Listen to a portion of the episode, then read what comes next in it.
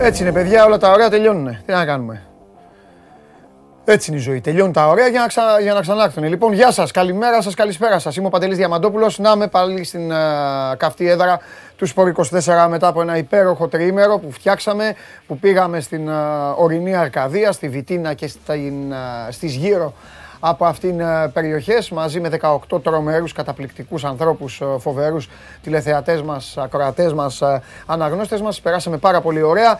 Όσοι βλέπετε τώρα και ήσασταν εκεί, ξέρω ότι συμφωνείτε. Όλοι οι υπόλοιποι θα έχετε την ευκαιρία να το διεκδικήσετε. Γιατί θα κάτσουμε φρόνιμοι, να ξανακάνουμε φρόνιμοι, να πάμε να περάσουμε ωραία. Να παίξουμε εκεί, να διασκεδάσουμε, να δούμε μπάλα μαζί, να συζητήσουμε για τις ομάδες, για τα πάντα. Πέρασε, όταν είναι κάτι ωραίο, περνάει πάρα πολύ γρήγορα.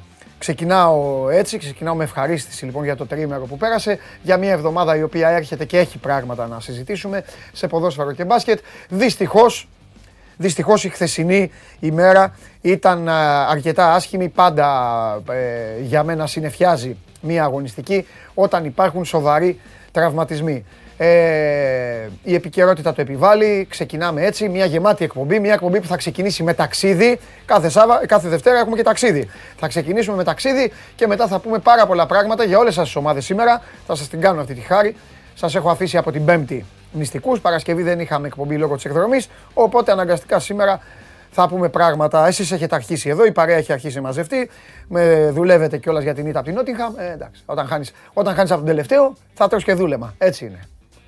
Κερδίσαμε τους άλλους και χάσαμε την Νότιγχαμ. Τι να πεις. Λοιπόν, δυστυχώς, ο Αϊτόρ έπαθε χιαστό. Το δεύτερο πιο σοβαρό τραυματισμό που μπορεί να πάθεις. Είναι μεγάλο το πλήγμα για τον Παναθηναϊκό. Το καταλαβαίνετε αυτό, είτε είστε Παναθηναϊκοί είτε δεν είστε Παναθηναϊκοί.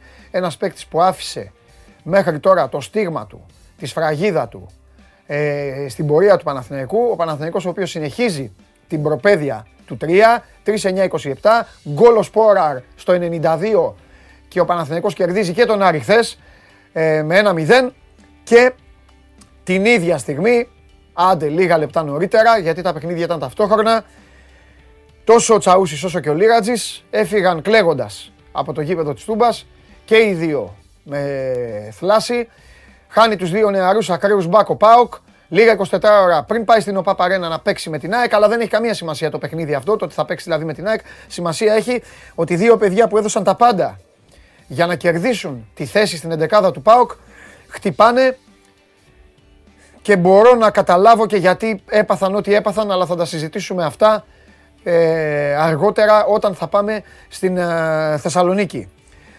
Την, στο Αγρίνιο, ο Ολυμπιακός επέστρεψε στις νίκες το Σάββατο, κέρδισε δύο μηδέν τον Πανετολικό και η ΑΕΚ αγωνίζεται με τον Λεβαδιακό ε, σήμερα. Αυτά έκαναν οι πέντε, οι πέντε λεγόμενοι μεγάλοι και από εκεί και πέρα υπήρχαν και άλλα παιχνίδια, ωραίες αναμετρήσεις. Το Ιωνικός Πας Γιάννενα έγινε χαμός με δύο πέναλτι, ο Πας κατάφερε να αποφύγει την ήττα γιατί ο Ιωνικός είχε χτίσει ένα δύο μηδέν από... από νωρίς στο παιχνίδι και ο Βόλος δεν σταματάει πουθενά, κέρδισε μέσα στο Περιστέρι μηδέν δύο τον Ατρόμητο το Σάββατο.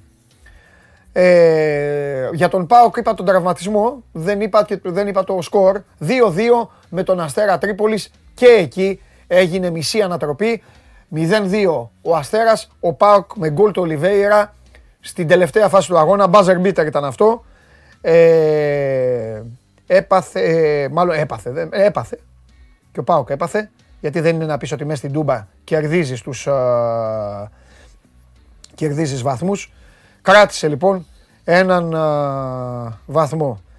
Ε, τώρα, για να πάμε σιγά σιγά, ε, μπάσκετ, ο Παναθηναϊκός ητήθηκε, το πάλεψε την Παρασκευή. Διαβάσετε κιόλας τις αρθρογραφίες του είκοσι τέσσερα, λήγησε στο τέλος από τη Μονακό, έχασε ογδόντα ογδόντα τρία, ο Ολυμπιακός ξεκίνησε να είναι άνετος και ωραίος, στη συνέχεια τα χρειάστηκε, αλλά αγγίζοντας την κατοστάρα, ενενήντα δύο ενενήντα επτά έφυγε και από τη Βιτόρια, ο Ολυμπιακός παίρνει δύο παιχνίδια στην Ισπανία, παίρνει τρία παιχνίδια στην Ιβηρική, στις τέσσερις πρώτες αγωνιστικές, έχει περάσει από το Παλάου Μπλαουγκράνα, έχει περάσει από το Παλάθιος de los Deportes, έχει περάσει από τη Φερνάντο Μπουέσα Αρένα και περιμένει την Πέμπτη το απόγευμα. Το λέω Για όσους έχουν σκοπό να πάνε στο Ειρήνης και Φιλίας, ο αγώνας με τη Μονακό είναι οκτώ παρά τέταρτο, γιατί το βράδυ έχει Europa League, έχει το Freiburg Ολυμπιακός και έτσι αποφεύχθηκε το να πρέπει οι Ολυμπιακοί να καθίσουν να επιλέξουν. Λοιπόν, εδώ μου κάνετε και πλάκα για το Silver το άλογο, δεν τα ξέρανε τα... έχω και κρυφά ταλέντα.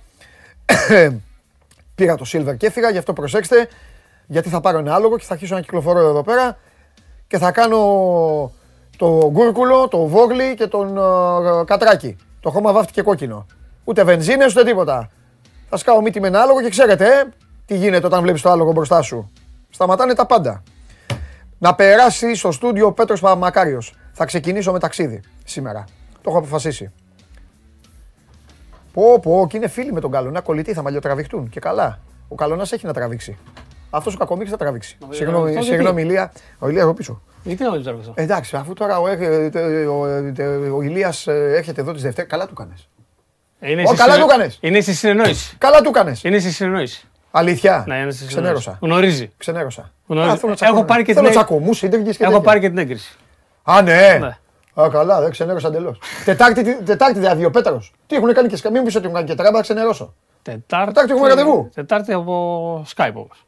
Γιατί ρε Πατεώνα. Έκανες αλλαγή. Πρέπει να δουλέψω. Έκανες αλλαγή. Πρέπει να δουλέψω στην άλλη δουλειά το πρωί. Αυτό λέω, έκανες αλλαγή όμως γι' αυτό. Όχι, όχι, αλλά εντάξει, πρέπει να δουλέψω. Εντάξει, εντάξει. Όχι, πάνω από όλα δουλειά. Ό,τι θέλεις. Τι γίνεται, τι κάνεις. Καλά, εσύ. Καλά, μου εντάξει, εγώ στενοχωριέμαι όταν χτυπάνε παίκτες πάντα. Πολύ, πολύ, πολύ. Γιατί έχουμε παίξει, το ξέρεις πολύ. Πολύ, πολύ. Δηλαδή. Είναι κακό. Τα, οι δύο κλαίγανε. Ο Αϊτόρ τώρα μπήκε αλλαγή. Δύο λεπτά, δύο λεπτά. Μπήκε να παίξει δύο λεπτά. Ρε φίλε, του καρτέρι του είχε στήσει τώρα να γίνει. Επειδή έχουμε ένα παίχτη. Αλλά τώρα ναι, να πάμε. Το έχουμε έτοιμο. Ε? Ναι, είναι. Πάμε μέχρι τη Γερμανία. Να πάμε. Εσύ σου ταξιδεύεις. Μέχρι τον Dortmund. Εγώ είμαι ο τέτοιος, επιβάτης. Εκεί μας περιμένει ο Αντώνης Παπαδόπουλος. Ωραία. Ο, με, ο μέσος ή στόπερ, θα μας πει ο ίδιος που του αρέσει περισσότερο να παίζει, της Dortmund. Αφού στόπερ είναι. Και τον ε, έβαλε μέσο. Παίζει και μέσος. Έχει παίξει και αμυντικό χαφ. Καλά, έχεις δίκιο. Θα μας πει ο ίδιος που του αρέσει να παίζει. Ε, να τους ε, Αντώνης. Ο, να τους Αντώνης. Γεια σου Αντώνη. Γεια σου Αντώνη. Καλησπέρα, καλησπέρα. Τι κάνουμε. Καλά Αντωνάρη, εσύ πώς είσαι. Μια χαρά, ευχαριστώ. Δόξα τω Θεώ. Μπράβο. Να πούμε ότι ο Αντώνης είναι στο ξενοδοχείο γιατί η Dortmund αύριο υποδέχεται τη Manchester City. Αντώνη, καλή επιτυχία. Τέσσερα γκολ ρίξτε τους. Σας ευχαριστώ πάρα πολύ. Τέσσερα γκολ να ρίξω στη City. Ναι. Είναι εύκολο, Αντώνη, τέσσερα γκολ να ρίξετε στη City. Ε, όχι και τόσο εύκολο. Το είδαμε στο πρώτο παιχνίδι. Ε, αλλά τα πήγαμε πάρα πολύ καλά. Ε, οπότε χρειαζόμαστε από δύο παιχνίδια ακόμα ένα πόντο και εύχομαι να περάσουμε την group. Αυτό που θα ήθελα αρχικά να μας πει Αντώνης, γιατί είναι πολλοί κόσμος που δεν τον ξέρει. Πρώτη φορά βγαίνει τηλεοπτικά. Ναι, ναι, πρώτη. Πρώτη φορά βγαίνει τηλεοπτικά και δει στην Ελλάδα. Αυτό, ευχαριστούμε πρώτον Αντώνη, ευχαριστούμε. Και δεύτερον, για άλλη μια φορά αποδεικνύεται και ευχαριστώ πολύ και τον Ηλία και τον Πέτρο γι' αυτό. Γιατί αυτοί είναι οι οδηγοί, οι πιλότοι, αυτοί. Εγώ, ένας ταξιδιώτης είμαι, ότι θέλω να βγάζουμε αυτά τα παιδιά έτσι. Έτσι. Που ήτανε. Ήταν κρυμμένος ο Αντώνης στον Dortmund και εμείς τον βγάλαμε. Ήταν κρυμμένος μέχρι πέρσι. Αυτό θέλω να μας πει, πώς τον ανακαλύψανε στην Dortmund. Γιατί είναι λίγο ιστορία περίεργη, ότι πήγε από μια χαμηλή κατηγορία στην Dortmund και έχει παίξει και δεν υπάρχει. Έχει παίξει kickers. Τα έχω σημειωμένα, εδώ σε έχω Αντώνη. Βάιμπλιγκεν, Άλεν και Χάλεσκαρ, να το πω γερμανικά. Και μετά πήγε στην Dortmund. Αντώνη, πώς έγινε αυτό το πράγμα, πού σε είδανε. Ναι, ήμουνα δύο χρόνια στο στη Φάουφε Άλεν, από εκεί πέσαμε την κατηγορία και έφυγα Halles εφ σι και μετά ε, με είπε ο μάνετζερ μου ότι η Dortmund σε θέλει. Νομίζω για έναν που γεννήθηκε στη Γερμανία, ε, αν σε παίρνει η Dortmund τηλέφωνο νομίζω ότι πρέπει να το κάνεις. Ε, μετά είχα καλές προπονήσεις ε, στην πρώτη ομάδα. Ε, είχα έναν πάρα πολύ καλό προπονητή, τον Μάρκο Ρόζε, που έπαιξα ενενήντα λεπτά στο κύπελο, με έβαλε. Ε, μετά την επόμενη εβδομάδα έπαιξα με τη Φραγκφούρτη, την Bundesliga και έτσι έκανα καλές προπονήσεις ε, και έδειξα ότι θέλω να παίξω στο μεγαλύτερο στάδιο της Europa ε, και μέχρι τώρα το κάνω πάρα πολύ καλά. Πώς είναι να παίζεις το Βετσφάλεν? Ναι, νομίζω για έναν που παίζει ποδόσφαιρο και γεννήθηκε εδώ στη Γερμανία είναι ε, να παίζει στο Dortmund κάτι πάρα πολύ μεγάλο. Ε, είναι απίστευτο, ογδόντα χιλιάδες μπαίνουν μέσα σε τέτοιο στάδιο και για μένα είναι κάτι πάρα πολύ μεγάλο. Φυσικά πέρσι είχε συμπαίχτη το Χάλαντ. Ναι, εννοείται. Αύριο τον βρει αντίπαλο. Μα αυτό, αυτό πήγα να, να πεταχτώ. Πώς θα τον σταματήσουμε, με λάσο και με. Πώς σταματιέται ο Χάλαντ, Αντώνη. πολύ δύσκολο. Ε, αλλά νομίζω ε, ότι τον ε, παίξαμε πάρα πολύ καλά στο πρώτο παιχνίδι. Εντάξει, με αυτή τη τεχνική, με αυτό το σώμα και με αυτό το σπίτι που έχει, ε, είναι ένας, για μένα το καλύτερο σέντερφορ ε, ε, στον κόσμο. Ε, πρέπει να παίξουμε σκληρή και καλή μπάλα και εύχομαι να πάρουμε ένα κόντο από, από αυτά τα δύο παιχνίδια. Επειδή τον έζησες πέρσι μια ολόκληρη χρονιά το Χάλαντ, με στις προπονήσεις, συνέχεια κάθε πέρα μαζί, τι είναι αυτό που τον κάνει να ξεχωρίζει? Ε, νομίζω ότι είναι με αυτό το ύψος που έχει και με αυτή τη τεχνική ε, δεν μπορείς να τον σταματήσεις, γιατί ε, ναι, τι να σας πω, ε, είναι πολύ γρήγορος, ε, έχει καλό timing στη, στη κεφαλιά. Ε, και οπότε, όπως το, είπα, όπως το είπα πριν, για μένα είναι το καλύτερο σεντερφόρ. Εκτός γηπέδου, πώς είναι σαν άνθρωπος? Ναι, πολύ καλό χαρακτήρα. Ε, μπορώ να πω ότι ε, όταν βγαίνουμε έξω με την ομάδα, όταν πίνουμε κανένα καφέ, έχει ένα πάρα πολύ καλό χαρακτήρα. Ε, όχι μόνο ο Χάλαντ και οι άλλοι παίχτες σαν τον Ρόις, ε, μεγάλο χαρακτήρα. Το θεωρείς καλύτερο αυτή τη στιγμή από τον Εμπαπέ? Νομίζω για μένα είναι ο καλύτερος ε, σεντερφόρ του κόσμου, ναι, γιατί έχει ε, πάρα πολλά πράγματα που χρειάζεται ένα σεντερφόρ. Ε, όπως είπα, έχει καλή ταχύτητα, έχει καλό timing στην κεφαλιά, ε, καλό αριστερό και καλό δεξί πόδι. Ε, οπότε ε, είναι για μένα ο καλύτερος. Εντάξει, δεν είναι και οι ίδιοι. Ο Εμπαπέ θέλει να παίζει και, και στο πλάι. Παίζει άλλο. Ο Χάλαντ είναι παίκτης για το κουτί. Ρε Αντώνη, να ρωτήσω κάτι. Εγώ θέλω να ρωτήσω κάτι πιο γενικό. Θα γελάσει και λίγο, αλλά θα το καταλάβεις. Ρε εσύ, στη Γερμανία, πολλά γκολ ρε φίλε παίζουνε. Πάρα πολλά γκολ. Πέφτουν βροχή τα γκολ. Γιατί εκεί είναι το ποδόσφαιρο έτσι? Πολλά σου τσουτάρει ο ποδοσφαιριστής, γκολ συνέχεια, η μπάλα στην περιοχή.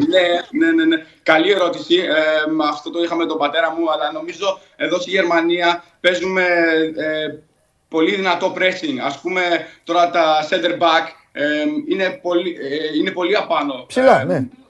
Πολύ ψηλά και έτσι, έτσι είναι το γερμανικό το ποδόσφαιρο. Νομίζω ότι παίζουμε πολύ δυνατό pressing και έτσι είναι αυτά τα μεγάλα τα σκορ. Επει, επειδή το είπε πριν ο Παντελής και είπες για center back, εσένα που σου αρέσει περισσότερο να παίζεις, center back ή αμυντικό half? Γιατί είπαμε θα μας λύσεις εσύ την απορία. Εγώ μπορώ να παίζω center, center back, εξάρι και δεξί half. Πού σου αρέσει ε, περισσότερο? Καλή ερώτηση. Ο μπαμπάς πάντα λέει center back ε, είναι... Ε, αυτό που πρέπει να παίζω ε, και όταν το λέει ο μπαμπάς έτσι είναι. Α, τον ακούω τον μπαμπά. Να πούμε ότι ο Αντώνης έχει γεννηθεί, ναι, μέσα στη Γερμανία, στη Στουτγκάρδη, αλλά από Έλληνες γονείς. Οπότε, όχι, γιατί μπορεί πολλοί να μην το ξέρουν. Οι συγγενείς του μένουν στην Ελλάδα. Έχει δικαίωμα να παίξει Εθνική Ελλάδος. Αντώνη, θα ήθελες να παίξεις Εθνική Ελλάδος? Ε, τι ερώτηση είναι αυτό. Καλά σου λέει. Νομίζω είναι το μεγαλύτερο μου όνειρο να παίξω για την εθνική μας. Τι μου αρέσει το ελληνικό το ποδόσφαιρο, είναι πάρα πολύ σκληρό ε, σαν το παιχνίδι μου ε, και όχι μόνο για μένα, νομίζω και για όλη μου την ε, οικογένεια θα είναι κάτι πάρα πολύ μεγάλο. Μπράβο. Έχει υπάρξει κάποια Χαίρομαι. επαφή με το τεχνικό team της Ελλάδας ώστε να σε καλέσουνε? Όχι ακόμα, αλλά τώρα δεν ξέρω, ε, το ποδόσφαιρο είναι γρήγορο, τώρα δεν ξέρω τι θα είναι σε ένα, δύο ή τρία χρόνια. Όχι, μην ανησυχείς. Τώρα που βγήκες εδώ θα, θα σε καλέσουνε. Εμείς φέρνουμε γούρις όσους βγαίνουμε. Το λέει και ο Καλονάς. Και στην τελική δεν κατάλαβα. Παίκτης στην Dortmund της Ρε Αντώνη, άμα δεν σε καλέσουν, ένα αυτό. Και δεύτερον, είπες και κάτι ωραίο που το λένε σπάνια ποδοσφαιριστές και με άγγιξες τώρα μέσα στην καρδιά μου. Είπε, άκουσες τι είπε? Είπε, παίζω σκληρά.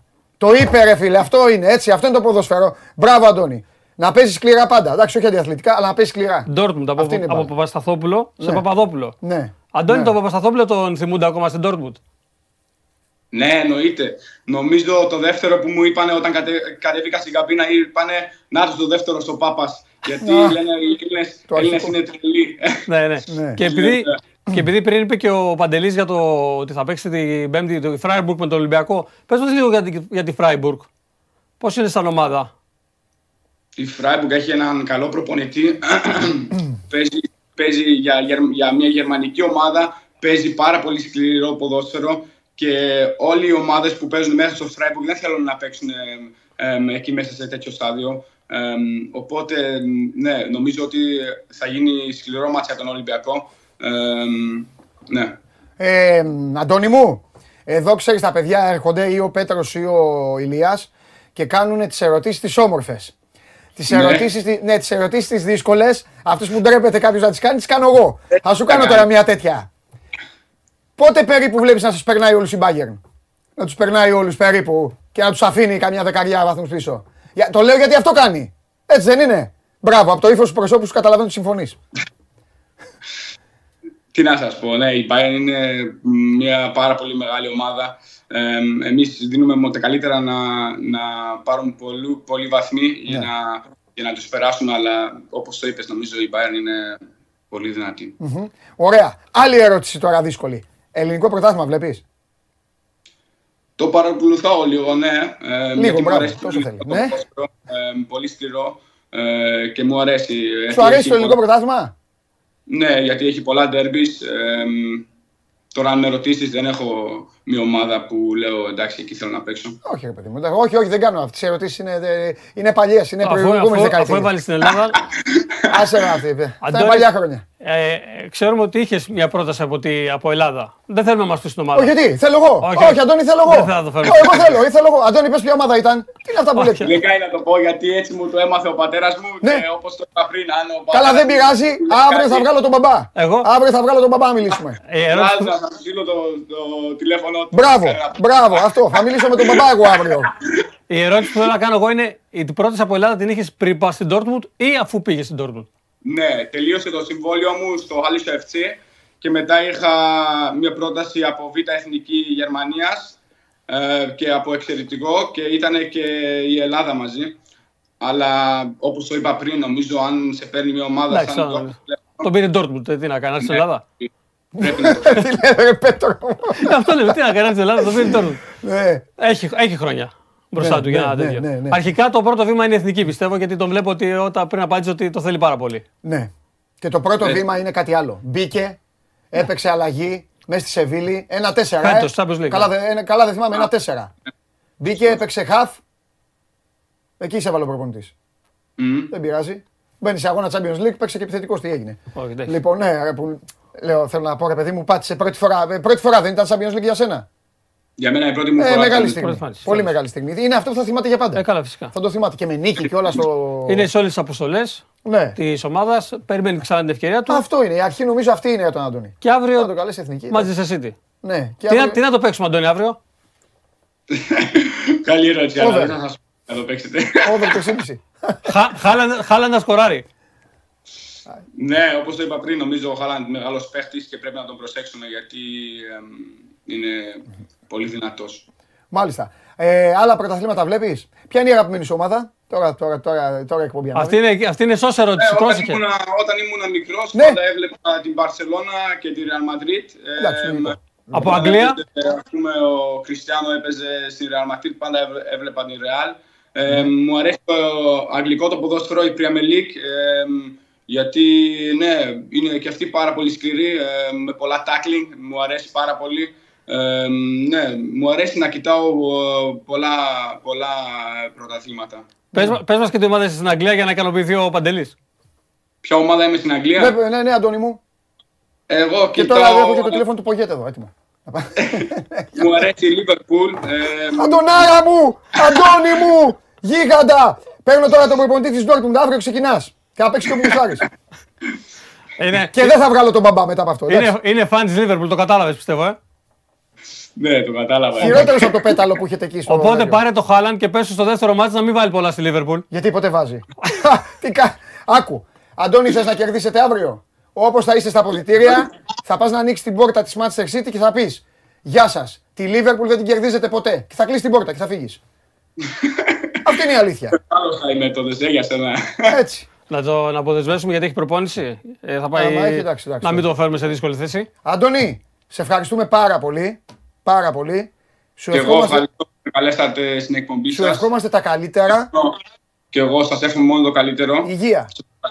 Υγεία, Αντώνη μου, και όλα τα άλλα θα έρθουν. Μην φοβάσαι. Και να γίνουν τα ονειρός πραγματικότητα. Με αρχή την εθνική. Έτσι. Σας ευχαριστώ πάρα πολύ. Καλή συνέχεια. Και, και να θυμάσαι πού εμφανίστηκες, γιατί θα εμφανιστείς και άλλες φορές τώρα από εδώ και πέρα. Πολύ, φιλιά. Σας ευχαριστώ, τσάου. Γεια σου, Αντώνη, γεια σου. Πω, πω, τι φοβερός τύπος είναι αυτός, βρε.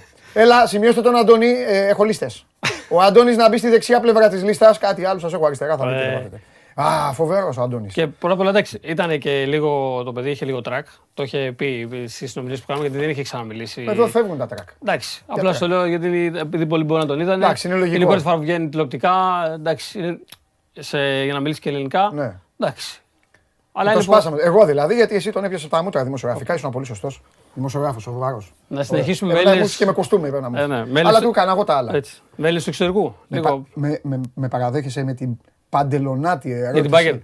Εντάξει. Τον τελείω. Ωραία όλα που θα σου πέρασε η Μπάγκερ να τελειώνει. Να ξέρεις, σου ενημερώνουμε από πριν. Αυτό. Καλά κάνεις, τι μπορείτε να ακούσετε. Για πες. Λοιπόν, να πούμε λίγο για τους υπόλοιπους τέλους του εξωτερικού, ναι. Αφού είμαστε σε mood ε, με, με Αντώνη Παπαδόπουλο. Γκολ για τον Δουβίκα στην Ουτρέχτη, γκολ για τον Γιακουμάκη στην νίκη της Celtic, ε, γκολ ο Εμμανουηλίδης στην νίκη της Βέιλε. Ναι. Ε, γενικότερα ήταν καλό Σαββατοκύριακο για τους Έλληνες ποδοσφαιριστές. Ναι. Νίκη για τον Κολοβέτσιο. Ναι. Πήγανε γενικότερα εξωτερικά, πάνε αρκετά καλά. Εντάξει, μωρέ, υπάρχει πολλοί κόσμος που έχει βγει έξω. Νομίζω, αν θυμάμαι καλά, και η Τραμζονσπορ, νομίζω κέρδισε του Μπακασέτα. Κέρδισαν και τους Σιόπι. Το Σάββατο νομίζω ήταν, απλά τώρα το θυμάμαι, νομίζω κέρδισαν αυτό. Πάνε πολύ καλά τα παιδιά στο εξωτερικό. Αυτό είναι καλό. Δίνουν και, όπως είπαμε και πριν, την ευκαιρία στον Μπογκέτ να έχει πληθώρα παιχτών για να μπορέσει να διαλέξει. Παιδιά που δεν τα ξέρουμε, ακόμα και εμείς, όπως ήταν ο Μπάλντοκ, όπως είναι ο Παπαδόπουλος, ήταν ο Καπριλίδης που τον έφερε πρώτα, ο Μπογκέτ που τον είδε από την Ιταλία που δεν τον ξέραμε καν. Είναι παιδιά τα οποία αφού είναι Έλληνες. Και έχουν την δικαίωμα να παίξουν στην Ελλάδα. Είναι δική μας άδεια. Επειδή πήγαν οι γονείς να δουλέψουν ή πήγαν να κάνουν. Έχω πολλούς παίκτες να παίξουν στην Dortmund. Όχι, ρε, είσαι καλά, ρε. Τι λες τώρα, ρε. Όχι, ρε. Και κάθονται εδώ και λέμε ποιον να βάλουμε στόπερ. Και λένε ότι να είναι τώρα. Αχ, άσε. Μπράβο, ρε Πέτρο. Όχι, και εμένα μου αρέσει, είναι η καλύτερη στιγμή της εβδομάδας. Και στενοχωριέμαι, τώρα εντάξει, μην φοβάστε, θα το κρατήσουμε. Και στενοχωριέμαι που είναι Δευτέρα. Ξέρεις, είναι αρχή. Είναι αρχή και χάνουμε τις επόμενες μέρες. Ναι, ναι, ναι, και περιμένουν άλλη Δευτέρα. Αλλά νομίζω ότι βολεύει, γιατί ίσως είναι και μετά Δευτέρα, βολεύει ίσως τα παιδιά αυτά. Εντάξει, να πούμε και στα παιδιά ένα ευχαριστώ, γιατί ας πούμε όπως τώρα ο Αντώνης την άλλη εβδομάδα ο Σαλιακάς ήταν πριν την προπόνηση. Τώρα ο Αντώνης ήταν στο ξενοδοχείο της Dortmund, αύριο παίζουμε τη City. Δεν είναι και εύκολο πράγμα να. Εντάξει, μέσα σε όλα που σκέφτεσαι να πεις ότι θέλω να βγω, να τους πούμε ένα ευχαριστώ. Πολύ. Και μπράβο σε εσένα και στον Ηλία, γιατί κρατάμε και αυτό. Θέλουμε να. Εγώ άσε τη μάζα τώρα εκεί τους διαφημισμένους. Αυτούς θέλουμε. Να τους βγάζουμε και αυτά τα παιδιά. Ναι, να βγαίνουν να μιλάνε αυτά. Για τον Μπακασέτα. Άβαμε τον Μπακασέτα, τον Σιώβα, τον Σιώπη. Εντάξει, είναι παιδιά τα οποία τα ξέρουμε, μιλάνε. Μήκα και τους ξέρει ο κόσμος. Λοιπόν, ωραία. Αν σου πω τον Αμπράουσκας, πού θα πάει το μυαλό σου? Στον Όφη, τι εννοείς? Στο Σπορ είκοσι τέσσερα το αποκάλυψε. Το Σπορ είκοσι τέσσερα το αποκάλυψε. Ο Κώστας Αυγουστάκης. Το ξέρω αυτό, αλλά νόμιζα ότι δεν το έχεις δει. Να μου πεις Ζαλγκίρης, τριάρι που σουτάρει. Είχε κερδίσει τον Ολυμπιακό πέρσι. Α, συνεχίζεις, τόσο διαβασμένος. Λοιπόν, να πούμε ότι είναι ότι ο επόμενος πιθανότατα τεχνικός του Όφη ανακοινώθηκε. Α, ανακοινώθηκε. Ήταν να ανακοινωθεί σήμερα Δευτέρα. Ήταν ένα θέμα που βγάλει το Σάββατο του Σπορ είκοσι τέσσερα και ο Κώστας Αυγουστάκης ότι είναι ο πρώτος υποψήφιος. Οι συζητήσεις ήταν άμεσες. Πιθανόν να είχαν γίνει συζητήσεις και πιο πριν, πριν φύγει ο Γιώργης, γιατί για να τελειώσει ένας θέμα τόσο γρήγορα, ίσως να έχει υπάρξει μια πρώτη διερευνητική επαφή. Ανάλαμβανε τον Όφη. Η πληροφόρηση είναι ότι ο Όφη δίνει το μεγαλύτερο συμβόλαιο σε προπονητή. Mm-hmm. Δίνει ένα πάρα πολύ μεγάλο συμβόλαιο για να, για, για, για τον πείσει που τον έφερε στο, στο Ηράκλειο. Εντάξει, θα δείξει. Εγώ ήμουν και υπέρ Νιόμπλια, δεν θα πω τώρα τι. Εντάξει, αλλά ο κάθε προπονητής πληρώνει την πορεία, τα αποτελέσματα, έτσι. Ναι, ναι, γάμο το, ναι, είχε και αυτό. Όσοι Γάλλοι από τους και έναν προπονητή, άμα δεν πάει η ομάδα και δεν είναι τα αποτελέσματα σωστά, ε, θα την πληρώσει ο προπονητής. Λογικό είναι, δεν είναι παράλογο. Γιατί όπως έχουμε ξαναπεί, μια ομάδα δεν μπορεί να διώξει είκοσι πέντε παίχτες. Θα διώξει τον ένα για να φέρει μια αλλαγή. Και ο Όφη φαινόταν ότι ήθελε μια αλλαγή. Έφυγε ο Σαμαράς, ο Γιώργος με τον Γιάννη, συνέχισε το, το πρόσημο ένα αρνητικό. Τι... με πολλούς που έπρεπε, θα μπορούσε να φύγει ήταν ο Γιώργος. Ξέρεις μόνο ότι με ανησυχεί, ότι χάλασε η φιλοσοφία. Εντάξει, ναι. Και όλο αυτό, όλο αυτό το στήσιμο, όλο αυτό. Σιγά σιγά, γιατί κοίταξε, έφυγε ο Σίμος. Δεν είναι, λέμε και για τις άλλες ομάδες, δεν λέμε μόνο για αυτές που γουστάρετε.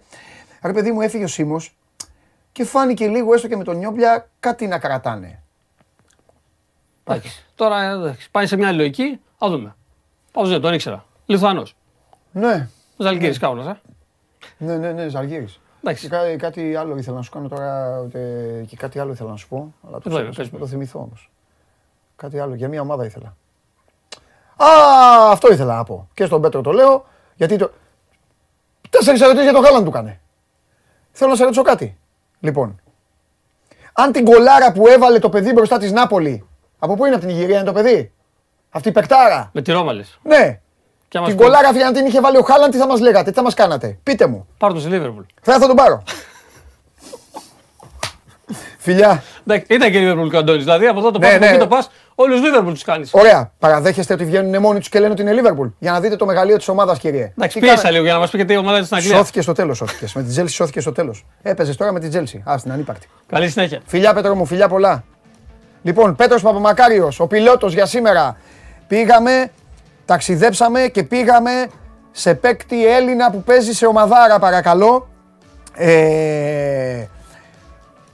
Πήγαμε μέχρι τον Dortmund, είδαμε τον α, Αντώνη Παπαδόπουλο ζωντανά εδώ στο Show Must Go On και μας μίλησε και μας είπε πράγματα ωραία ε, για την α, Dortmund, για το τι γουστάρει, τι περιμένει. Υπάρχουν τέτοια παιδιά τα οποία πρέπει να τα βλέπουμε, πρέπει να τα στηρίζουμε, γιατί δεν είμαστε καμιά χώρα τεράστια ποδοσφαιρικά, οπότε όπου έχουμε παίκτες πρέπει να τους ελέγχουμε, να τους βλέπουμε σωστά και να τους έχουμε έτοιμους για την εθνική μας ομάδα. Αυτό δεν πρέπει να κάνουμε. Αυτό πρέπει να κάνουμε. Λοιπόν, ωραίο ήταν αυτό. Μου έφτιαξε και λίγο την διάθεση, τη χαλασμένη διάθεση λόγω των τραυματισμών τριών ποδοσφαιριστών. Μπαμ μπαμ. Έτσι λέει, με ένα, με ένα έτσι στο δάκτυλο χτύπησαν τρεις παίκτες. Ο ένας όχι απλά χτύπησε, τέλος πάντων. Λοιπόν, θα μιλήσουμε όμως και γι' αυτό και θα μιλήσουμε και για όσα έγιναν στη Λεωφόρο και για ό,τι άλλο χρειαστεί. Τώρα.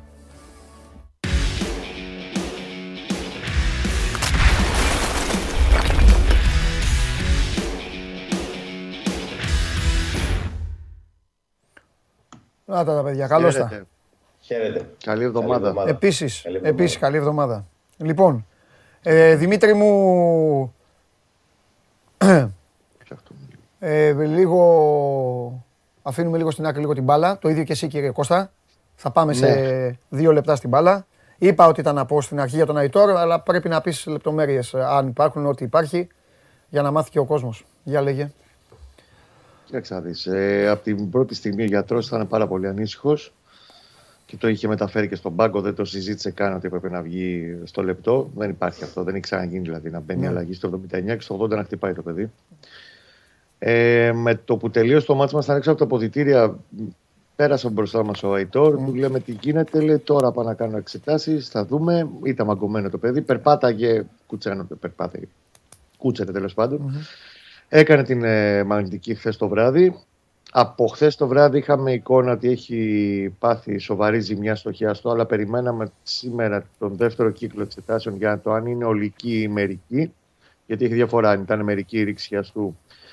Ήταν τρεισήμισι μήνες η απουσία, αλλά δυστυχώς η γκίνια πάει σύννεφο και είναι ολική η ρήξη προς το χιάστο. Η διαφορά με τον Τουριγέ σχέση με τον τραυματισμό που πέσει την προηγούμενη εβδομάδα στη Λαμία είναι ότι δεν έχει πειραχτεί ο έσω πλάγιος σύνδεσμος. Είναι μόνο ρήξη, ολική ρήξη προς το χιάστο. Mm-hmm. Ένα εξάμηνο έξω τουλάχιστον, οπότε η σεζόν επί της ουσίας τελειώνει για τον ε, ναι, βέβαια, βέβαια. βέβαια. Είναι τεράστιο. Και εξαδείς, πέρα από το αγωνιστικό, είναι και, και σοκ για όλη την ομάδα. Γιατί είναι ένα παιδί το οποίο τον, και γενικά ο Παναθηναϊκός είναι μια ομάδα που ε, βλέπεις τα αποδυτήριά της ότι είναι καλά εξισπυρωμένα. Είναι ένα σοκ για άλλους τους παίκτες. Το αντιλήφθηκαν περισσότεροι χθες ότι χτύπησε σοβαρά την ώρα που έγινε αυτό. Και είναι σε ένα χρονικό σημείο που το μάτς είναι στην κόψη του ξεραφιού. Και το έβλεπες ότι τους τσίτωσε ακόμα περισσότερο όλο αυτό. Δεν θα έλεγα ότι εντάξει τα νικήσανε και το αφιερώσανε, αλλά ναι. Το ένιωσαν ότι αδερφέ χτύψε ο Καϊτόρ, πάμε να δώσουμε ό,τι έχουμε ναι. μέχρι το ενενήντα. Και θα δούμε τώρα. Θα Κοίτα, δούμε, πρέπει θα να δούμε. Τώρα πρέπει να ξεπριστεί για καμιά εβδομάδα. Ναι. Έτσι είναι και μετά πάει το μυστέρι. Μετά ναι. θα γίνει η επέμβαση. Έτσι είναι, έτσι είναι. Αλλά... Κώστα μου, κοίτα. Θα μιλήσουμε στο, στο λέω από τώρα, θα μιλήσουμε αύριο διεξοδικά. Δεν θέλω σήμερα να την κάνουμε την κουβέντα. Αύριο που θα υπάρχει, θα έχεις κάνει και τις έρευνές σου. Θα μιλήσουμε διεξοδικά για το τι μπορεί να κάνει τώρα ο Παναθηναϊκός για να καλύψει αυτό. Εγώ αυτό που θέλω να προσθέσω, επειδή το ψιλοείπες, είναι ότι είναι τεράστιο το πλήγμα και δεν yeah. είναι μόνο αγωνιστικό, όπως σας λέει ο Κώστας. Ο Παναθηναϊκός είναι πρώτος, τρεις εννιά είκοσι επτά και χάνει παίκτη που ήταν Παναθηναϊκοί στα καφενεία, κάνανε πλάκα και λέγανε έλα πού είσαι, σε ψάχνει ο Αϊτόρ. Το όνομα του Αϊτόρ ήταν στο στόμα κάθε Παναθηναϊκού. Φεύγει αυτός και τώρα η ομάδα θα πρέπει να πατήσει όχι μόνο ποδοσφαιρικά, αλλά θα πρέπει να πατήσει και ψυχολογικά. Είναι, ναι. είναι δυνατό, είναι δυνατό το χτύπημα. Θα δούμε πόσο θα αντέξει ο Παναθηναϊκός. Το μόνο πινελάκι θα μου επιτρέψει. Ναι, πες να βάλεις, να μετέβει, βέβαια, εννοείται. Και αύριο θα τα πούμε πολύ πιο αναλυτικά για το τι θα ακολουθήσει από εδώ και πέρα, γιατί υπάρχει ένα θέμα συμβολαίου το οποίο δεν θα αλλάξει κάτι για τον Παναθηναϊκό. Ναι. Κανονικά θα συνεχίσει συζητήσεις με τον ποδοσφαιριστή και νομίζω ναι. ότι μην το επισφεύσει κιόλας πλέον ο Παναθηναϊκός, γιατί θέλει να του δείξει ότι είσαι κομμάτι μας. Σαν σε εισαγωγικά το μας, έτσι, κομμάτι ναι, του. Ναι, ναι. του Παναθηναϊκού. Ε, σίγουρα το αλλάζει το μεταγραφικό σχεδιασμό. Γιατί αν θυμάσαι, περασμένη εβδομάδα, Τρίτη ήταν, μιλάγαμε για ένα χαφ και έναν εξτρέμ που θα έρθει να συμπληρώσει την τετράδα επίπεδου ή τέλος πάντων τύπου καλού. Πώς πήγε να πάρει τον καλού της Watford τελευταία μέρα των μεταγραφών και δεν ε, τσάκησε την ίστατη ώρα. Mm. Τώρα πλέον πάει να πάρει ενδεκαδάτο εξτρέμ το Γενάρη. Ε, βέβαια. Ε. Ε, καλά κάνεις και το λες. Ε, πλέον είναι σε αυτή, την, σε αυτή τη φάση και ο Παναθηναϊκός είναι στα ίσα διεκδικητής και πρέπει να το πάει μέχρι τέλους. Πρέπει να πάρει ενδεκαδάτο εξτρέμ. Ναι, ναι. Αλήθεια είναι και αυτό που σας λέει ο Κώστας είναι για όσους έχετε την απορία της επόμενης μέρας επί της ουσίας. Για το υπόλοιπο θα το συζητήσουμε αύριο διεξοδικά. Αύριο θα αφιερωθούμε ναι. λίγο στο πώς θα λειτουργήσει όλος ο οργανισμός, τα αποδυτήρια, ο Γιοβάνοβιτς που χάνουν έναν α, παίκτη, ο οποίος, θα το πω πολύ απλά, έφευγε η μπάλα μπροστά στην Τούμπα. Πήρε την μπάλα στην Τούμπα, πέρασε και τον τερματοφύλακα και βάλε γκολ. Δηλαδή, χάνεις παίκτη που ξέρεις ότι πάνω του μπορείς να πάρεις βαθμούς. Πάμε λίγο χθες. Κύριε Δημήτρη, άκου. Σου το είπα την προηγούμενη εβδομάδα. Ναι. Το κάνανε δύο φορές το πρώτο ημίχρονο. Όταν βγαίνεις με καθεστώς τέσσερα δύο και δεν δίνεις την μπάλα στο δίπλα, να πλασάρει επειδή είναι μόνος του και θέλεις να σουτάρεις εσύ, γιατί αισθάνεσαι ότι εσύ πρέπει να σουτάρεις, αυτά θα παθαίνεις. Μπορούσες να έχεις βάλει γκολ, μπορούσες να έχεις προηγηθεί, ναι, ο Ιτούρμπε, μία φορά ο Ιτούρμπε και μία φορά και ένας άλλος. Ο Ματέο Γκαρσία. Αυτό, ναι, όλοι οι ίδιοι μου φαίνονται πλέον στον Άρη. Στον Άρη τα κάνουν όλα ίδια και μου φαίνονται όλοι οι ίδιοι, όποιος και να είναι. Καλά, η πρώτη φάση του Ιτούρμπε είναι εξόφθαλμη που δεν πασάρει στο Ζερβινιό που είναι απέναντι από το Πρινιόλι. Συμφωνώ. Λοιπόν, πώς είναι τώρα, πρώτα απ' όλα τι είδαν στον Άρη και πώς είναι, γιατί κακά τα ψέματα όταν φτάνει στο ενενήντα δύο είναι και σοκ. Να τρως το γκολ, βέβαια δεν φταίει κανείς, ούτε στον Ταμπό ούτε στον άλλον. Στο δεύτερο δοκάρι είχε δύο, τρεις παίκτες και ο Παναθηναϊκός. Ναι, ο Άρης έφαγε καρμπόν γκολ όπως έφαγε το πρώτο από την ΑΕΚ στο Κλάνης Βικελίδης. Αποστημένη μπάλα στο δεύτερο δοκάρι, με άμυνα ζώνης ε, προτίμησε χτες ε, να αντιμετωπίσει αυτό το στημένο του Παναθηναϊκού. Δεν του βγήκε. Ε, είχαν, δεν ξέρω, σάστησαν όλοι. Μόνο ο Ταμπό ήταν όντως πίσω και είχε δύο ε, ποδοσφαιριστές του Παναθηναϊκού πίσω του. Ε, ήταν κρίμα για την προσπάθεια που έκανε μέχρι το ενενήντα δύο να δεχτούν αυτό το γκολ. Υπάρχει πικρία στο στρατόπεδο της ομάδας γιατί ήρθε η ήττα, μια κρύα ήττα από στατική φάση ε, στα τελευταία λεπτά στις καθυστερήσεις. Αλλά μπορώ να σου πω ότι υπάρχει μια εν μέρει ικανοποίηση για την ε, εμφάνιση, γιατί ο Άρης χθες έδειξε σημάδια βελτίωσης. Ναι, περισσότερο είχε παλμό, ναι. ναι, περισσότερο σαν ανασταλτικό σφυγμό, κομμάτι έδειξε ότι έχει σφυγμό. Ναι, έδειξε ότι έχει σφυγμό ε, και έδειξε ότι επιτέλους να έχει και ρόλους μέσα στο γήπεδο. Γιατί στα προηγούμενα μάτς ψαχνόταν. Χθες είχε σαφές τον προσανατολισμό. Κατέβηκε ε, και έπαιξε άμυνα, στήθηκε καλά, ήταν διαβασμένος σωστά. Ε, έκλεισε την αριστερή πτέρυγα του Παναθηναϊκού ε, που είναι η δύναμή του με το Χουάνκαρ, βάζοντας και δεύτερο δεξιό μπακ από εκείνη την πλευρά ε, στη θέση του εξτρέμ και έπαιξε με πεντάδα πίσω ε, σε θέση άμυνας. Ο Εμπακατά έβγαινε, έκλεψε κιόλας αρκετές μπάλες από την πλευρά του, έβγαλε τον Άρης στις αντεπιθέσεις. Γενικότερα ήταν πολύ καλά διαβασμένος της ο Άρης ε, και όσο άντεχε, όσο είχε δυνάμεις ε, και με την έλευση του Ετέμπο φυσικά έδειξε ότι είναι άλλη ομάδα στο κέντρο. Ο Ετέμπο έκανε πάρα πολύ δουλειά, ε, χθες σημάζεψε πάρα πολύ τα πράγματα στη μεσαία γραμμή. Και έκανε και καλύτερο ποδοσφαιριστή το διπλανό του, στην προκειμένη περίπτωση τον Ταμπό, ο οποίος την περασμένη εβδομάδα και τις προηγούμενες αγωνιστικές γενικότερα δεν ήταν καλά.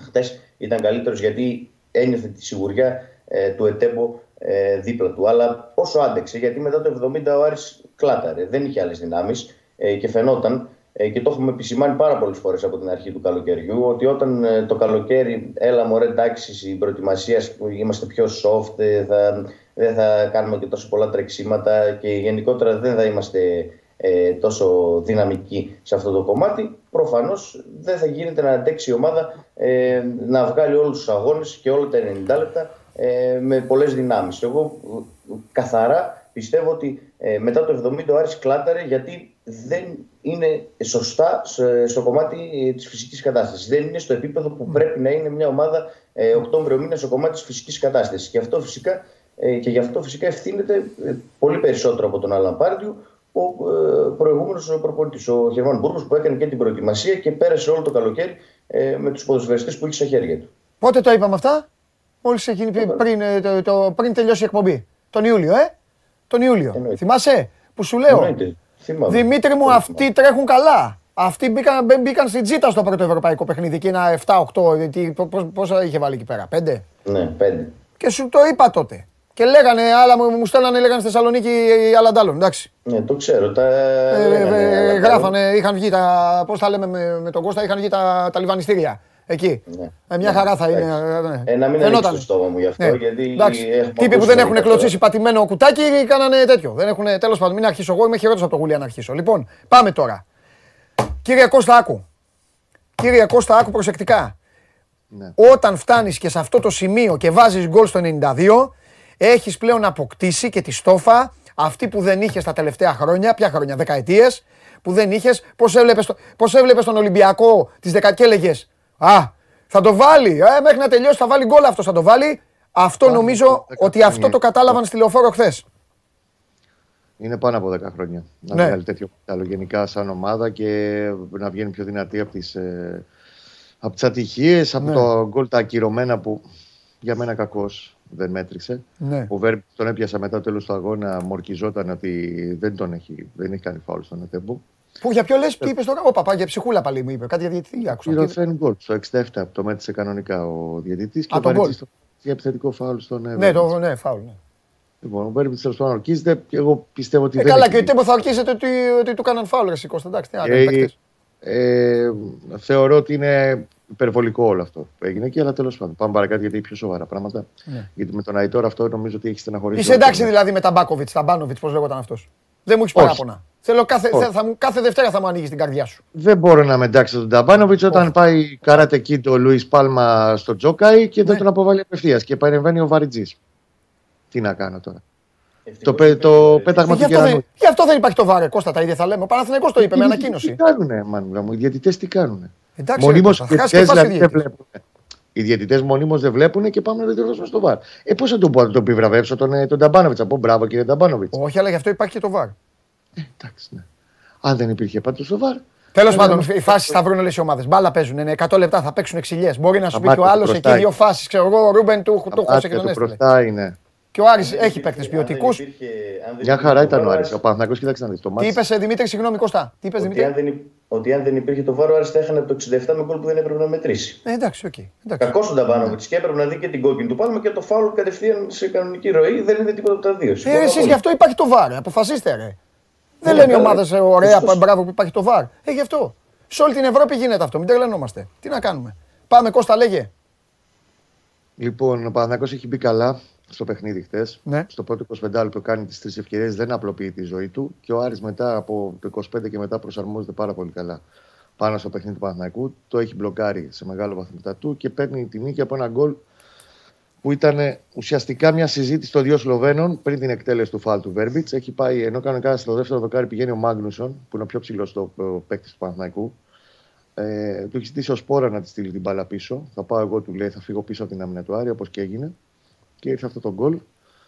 Και εδώ είναι η ευλογημένη στιγμή που ο Παναθηναϊκός έχει και πάλι, το λέγαμε το καλοκαίρι, ναι. κανονικό center for μετά από πέντε πέντε και μισό χρόνια. Ναι. Γιατί τέτοια γκολ τα βάζουν οι κανονικοί center for. Και τέτοιες νίκες τις δίνουν παίκτες με τη στόφα και την ποιότητα που έχει ο, ο Σπόρα. Ναι. Έφασε, δεν ήξερε τι έκανε εκείνη. Τώρα έχουν φύγει φανέλες, έχουν φύγει όλα. Είναι, είναι εντάξει, δεν... στον ενενήντα δύο γκολ έβαλε. Αυτή είναι... χάρηκε. Δεν θα πανηγυρίσει να κάνει άλλο.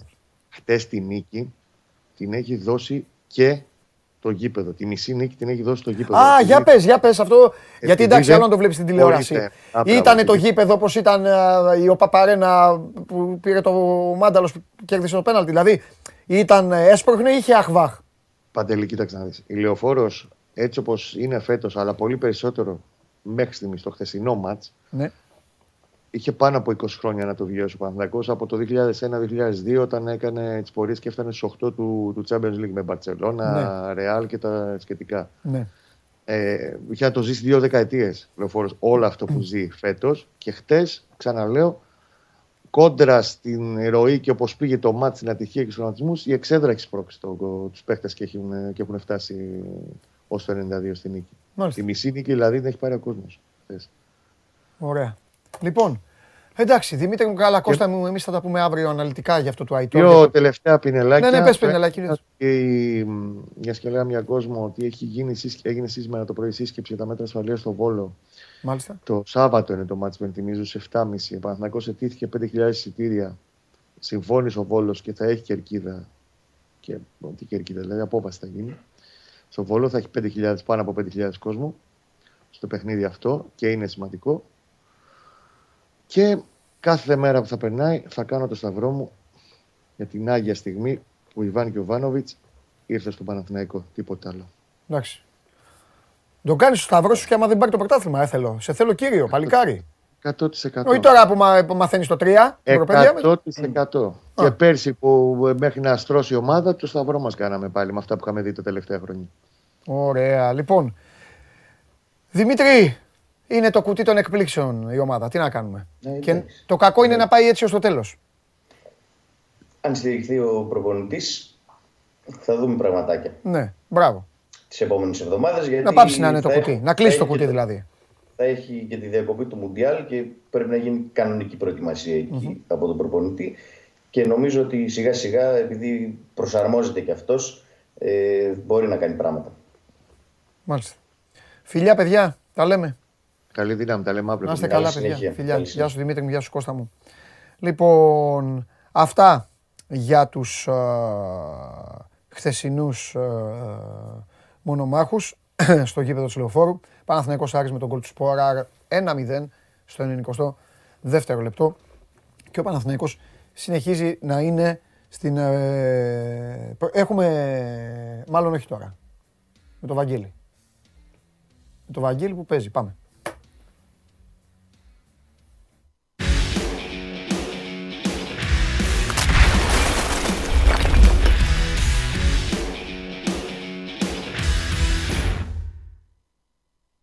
Έλα. Έλα. Τι γίνεται. Ωραία, όλα καλά. Ωραία, λοιπόν, ο... το διήμερο που έγιναν α, τα παιχνίδια, υπήρχαν τέσσερις ομάδες που ήταν α, αραχτές. Αραχτές δεν μπορεί να το πεις, τέλος πάντων ο Όφη άλλαξε προπονητή, πήρε τον Νταμπράουσκα στον α, το Λιθουανό. Η Λαμία που προσπαθεί να βρει τα πατήματά της και πάει στην uh, Κρήτη, είναι μάλλον στην Κρήτη για να παίξει. Και ε, ο Λεβαδιακός με την ΑΕΚ. Δώστε μου την βαθμολογία τώρα. είκοσι επτά βαθμούς ο Παναθηναϊκός. είκοσι ο Βόλος. Με έξι νίκες, δύο ισοπαλίες, μία ήττα παρακαλώ. Η ΑΕΚ που δεν ξέρει τι σημαίνει ισοπαλία στους δεκαοκτώ. δεκαεπτά οι βαθμοί του Ολυμπιακού, δεκαέξι ο ΠΑΟΚ, Άρης δεκατρία, από έντεκα ο Πανετολικός με τον Ατρόμητο, εννιά ο Αστέρας, επτά η Λαμία με παιχνίδι λιγότερο, ο ΠΑΣ στους έξι με τον ένα βαθμό που πήρε, ο Όφι παίζει και αυτό σήμερα, έχει πέντε, ο Λεβαδιακός που θα υποδεχθεί την ΑΕΚ τρία, το μηδέν μπροστά του είναι γιατί δεν έχει κερδίσει και τελευταίος ο Ιωνικός που χθες μπορούσε να πάρει το μάτς με τα Γιάννενα, αλλά δεν τον άφησαν οι Υπηρώτες και έφυγαν με το δύο δύο από την Νεάπολη. Τι γίνεται, Βαγγέλη μου, τώρα, πώς είναι η ομάδα, τι τη φοβίζει, τι δεν τη φοβίζει. Κοίτα, πιστεύω ο εαυτός της, ναι. ο οποίος είναι καλός βέβαια εδώ και συνεχόμενα μάτς. Ναι. Και σίγουρα κάποιες απώλειες, σημαντικές απουσίες, mm-hmm. που δεν αφορούν όλες βέβαια το βασικό, τη βασική ενδεκάδα, γιατί το σχήμα που, στο οποίο έχει κατασταλάξει ο Αλμέιδα εδώ και καιρό δεν επηρεάζεται ιδιαίτερα πλην τις θέσεις του αριστερού μπακ, όπου λείπουν και οι δύο, και ο Χατζησαφή και ο Μοχαμάντη, και εδώ είναι το πρόβλημα το αγωνιστικό που εντοπίζουμε. Κατά τα άλλα θα είναι οι ίδιοι που έχουν παίξει τα προηγούμενα παιχνίδια ε, και η ΑΕΚ έχει κάνει το σερί της. Αυτό δηλαδή που θα πάθει ο, που θα πάθει ο ΠΑΟΚ το, ε, την Κυριακή στην ΟΠΑΠ Αρένα, το παθαίνει σήμερα η ΑΕΚ στη Λιβαδιά, ε. Στην αριστερή πλευρά της. Ο Πάκ το εκεί στις δύο. Α, είναι στην αριστερή. Νόμιζα ότι είπες τα δύο μπακ. Εγώ φταίω. Ε, εννοώ ότι λείπουν και οι δύο αριστεροί. Δεν back, άκουσα, ναι. είπες Μοχαμαντή. Έχεις δίκιο. Ναι, και Μοχαμαντή, Χατζησαφή και οι δύο έξω. Ναι, ναι, ναι, δεν το άκουσα. Και τώρα πάμε σε ένα πείραμα λογικά. Είναι mm. κάτι το οποίο δεν θα πω ότι είναι παράτολμο, γιατί στο μυαλό του προπονητή δουλεύεται, αλλά ίσως για τους περισσότερους που δεν έχουν δει αυτό το παιδί, γιατί έχουμε να τον δούμε και πολύ καιρό. Από τότε που ο Καρέρα τον είχε εμπιστεύσει σε ένα παιχνίδι. Πέρυσι όλη τη χρονιά ήταν στην ΑΕΚ Β. Έλα, για πες. Ο, Ρα, ο Ραντόνια. Ραντόνια, ναι.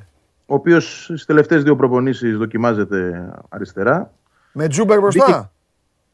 Τζούμπερ είναι εκτός, με θλάση. Αν έχει θλάση, τι λέω. Έχει θλάση. Mm. Ποιος θα παίξει μπροστά του. Καλά.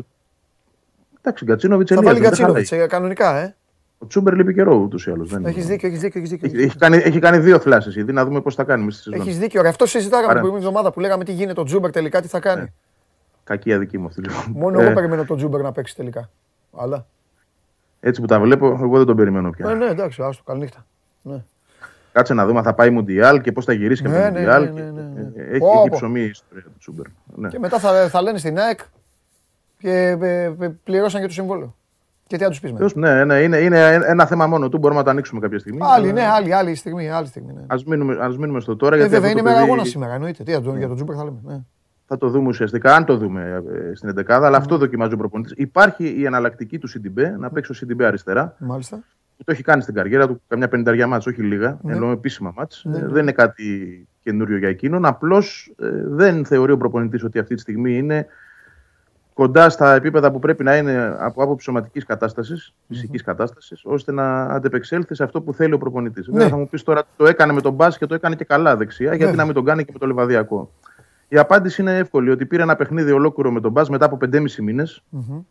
και επειδή έχει πέσει και λίγο περονόσπορος με τις θλάσεις, μπορεί ο προπονητής στην άκρη του μυαλού του να έχει να μην του δώσω στα καπάκια δεύτερο μάτς βασικός. Ναι. Και να τον κρατήσω, να τον έχω έτοιμο με τον ΠΑΟΚ, που νομίζω εκεί θα τον δούμε βασικό. Ε, Αυτή είναι η σκέψη με, με κάθε επιφύλαξη. Τώρα ο Ραντόνια, ξαναλέω, ένα παιδί το οποίο είναι δεξί μπακ, Παντελή, έτσι να το πούμε και αυτό, δεν είναι αριστερό μπακ. Και αυτός δεξί μπακ είναι. Έχει πολλά δεξιά μπακ η ΑΕΚ. Αλλά τώρα η λήψη άλλου, αφού έφυγε και ο Μιτάι, ε, είναι αυτός ο οποίος φαίνεται όσο επικρατέστερος αυτή τη στιγμή να ξεκινήσει. Ναι.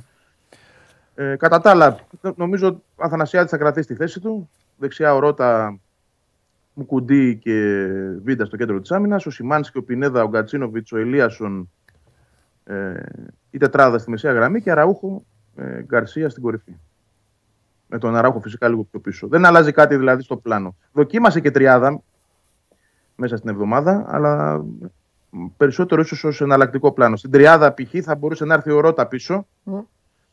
ως δεξί στόπερ, να πάρει τη δεξιά πλευρά ο Ελίασον και την αριστερή ο Τσιρικάς, ο Ραντόνια. Δεν αλλάζει κάτι δηλαδή στα πρόσωπα, η διάταξη. Οι ίδιοι θα είναι. Δεν, δεν θα είναι ο Τζαβέλας π.χ. μέσα που έχει επιστρέψει ή ο Μίτογλου, θα φέρει μάλλον το Ρότα πίσω δεξιά. Ναι. Και τώρα αυτά υπάρχει. Κοίτα, ο προβληματισμός υπάρχει για τις θλάσεις. Είναι πολλές. Είναι, δηλαδή είναι έξω ο Άμπραμπατ, ο Μοχαμάντι, ο Τσούμπερ, ο Φανβέρτ και ο Χατζησαφή που υποψιαζόμαστε ότι είναι θλάση. Είναι μυϊκό το πρόβλημα, περιμένουμε τη διάγνωση. Αν ναι, αλλά ότι... βέβαια είναι σοβαρό αυτό που λες, γιατί αν είναι κάτι, πολύ. Αν είναι ένα τραβηγματάκι, αν είναι κάτι άλλο, τον υπολογίζεις. Κυριακή έχει, έχει σοβαρό ναι. παιχνίδι. Ναι, συμφωνώ. Είναι, είναι σημαντικό. Ναι. Είναι σημαντικό. Να θυμίσω ότι η θλάση είχε υποστεί και ο Γκατσίνοβιτς, ναι. αλλά νωρίς μέσα στη σεζόν. Ο Τσούμπερ το έχει πάθει δύο φορές. Αθρηστικά οι θλάσεις είναι εφτά. Είμαστε στον Οκτώβριο. Δεν είναι λίγες, αλλά υπάρχει εξήγηση. Αυτοί οι παίκτες, γιατί αν το βάλουμε κάτω και το ξεσκονίσουμε, να το πω έτσι, οι περισσότεροι από αυτούς ήταν πέρσι στην ομάδα και είχαν μάθει σε ένα πολύ διαφορετικό τρόπο δουλειάς. Με όχι αυτή την πίεση στην προπόνηση και αυτή την ένταση που έχει καθημερινά η προπόνηση επί δύο ώρες του Αλμέιδα. Βαγγέλη, έτσι είναι. Έτσι είναι. Αλλά εγώ θεωρώ ότι ο προπονητής δεν πρέπει να αλλάξει κάτι. Ναι. Εδώ. Κοίταξε να δεις. Είναι ένα ωραίο παιχνίδι σήμερα για την ΑΕΚ. Για να δει λίγο, να δει λίγο και την πάρτη της. Παίζει με μια ομάδα που δεν έχει πείσει, αλλά και με μια ομάδα η οποία απ' την άλλη δεν τη λες όταν προ...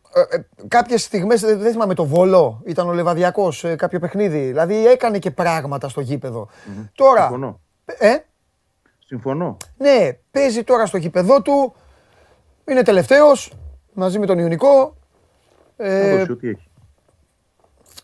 Κοίταξε, εγώ κοίτα... Η ΑΕΚ έχει τον ΠΑΟΚ. Ναι. Ασχολήθηκα λίγο και με τα στατιστικά και αν το προσέξεις και εσύ, ναι. θα δεις ότι ο Λεβαδιακός πέραν της πρώτης αγωνιστικής, που εντάξει ήταν και η επιστροφή στην κατηγορία, δέχτηκε τρία γκολ από τον Άρη, οκ, okay, έχασε τρία μηδέν στο Βικελίδης. Ναι. Όλα τα μάτς εκ τότε, ναι. τρεις ισοπαλίες και πέντε ήττες, ναι. Όλες οι ήττες είναι στον γκολ. Ναι, ναι, τα, όχι, τα πολεμάει, δεν είναι. Στο ένα μηδέν, στο δύο ένα, εκείνοι οι ήττες του. Δηλαδή δεν είναι, δεν είναι ότι τον νικάς εύκολα. Ναι. Είναι σκληρούλιδες. Είναι διζώρικο. Κλειστό. Ναι. Η ΑΕΚ παίζει.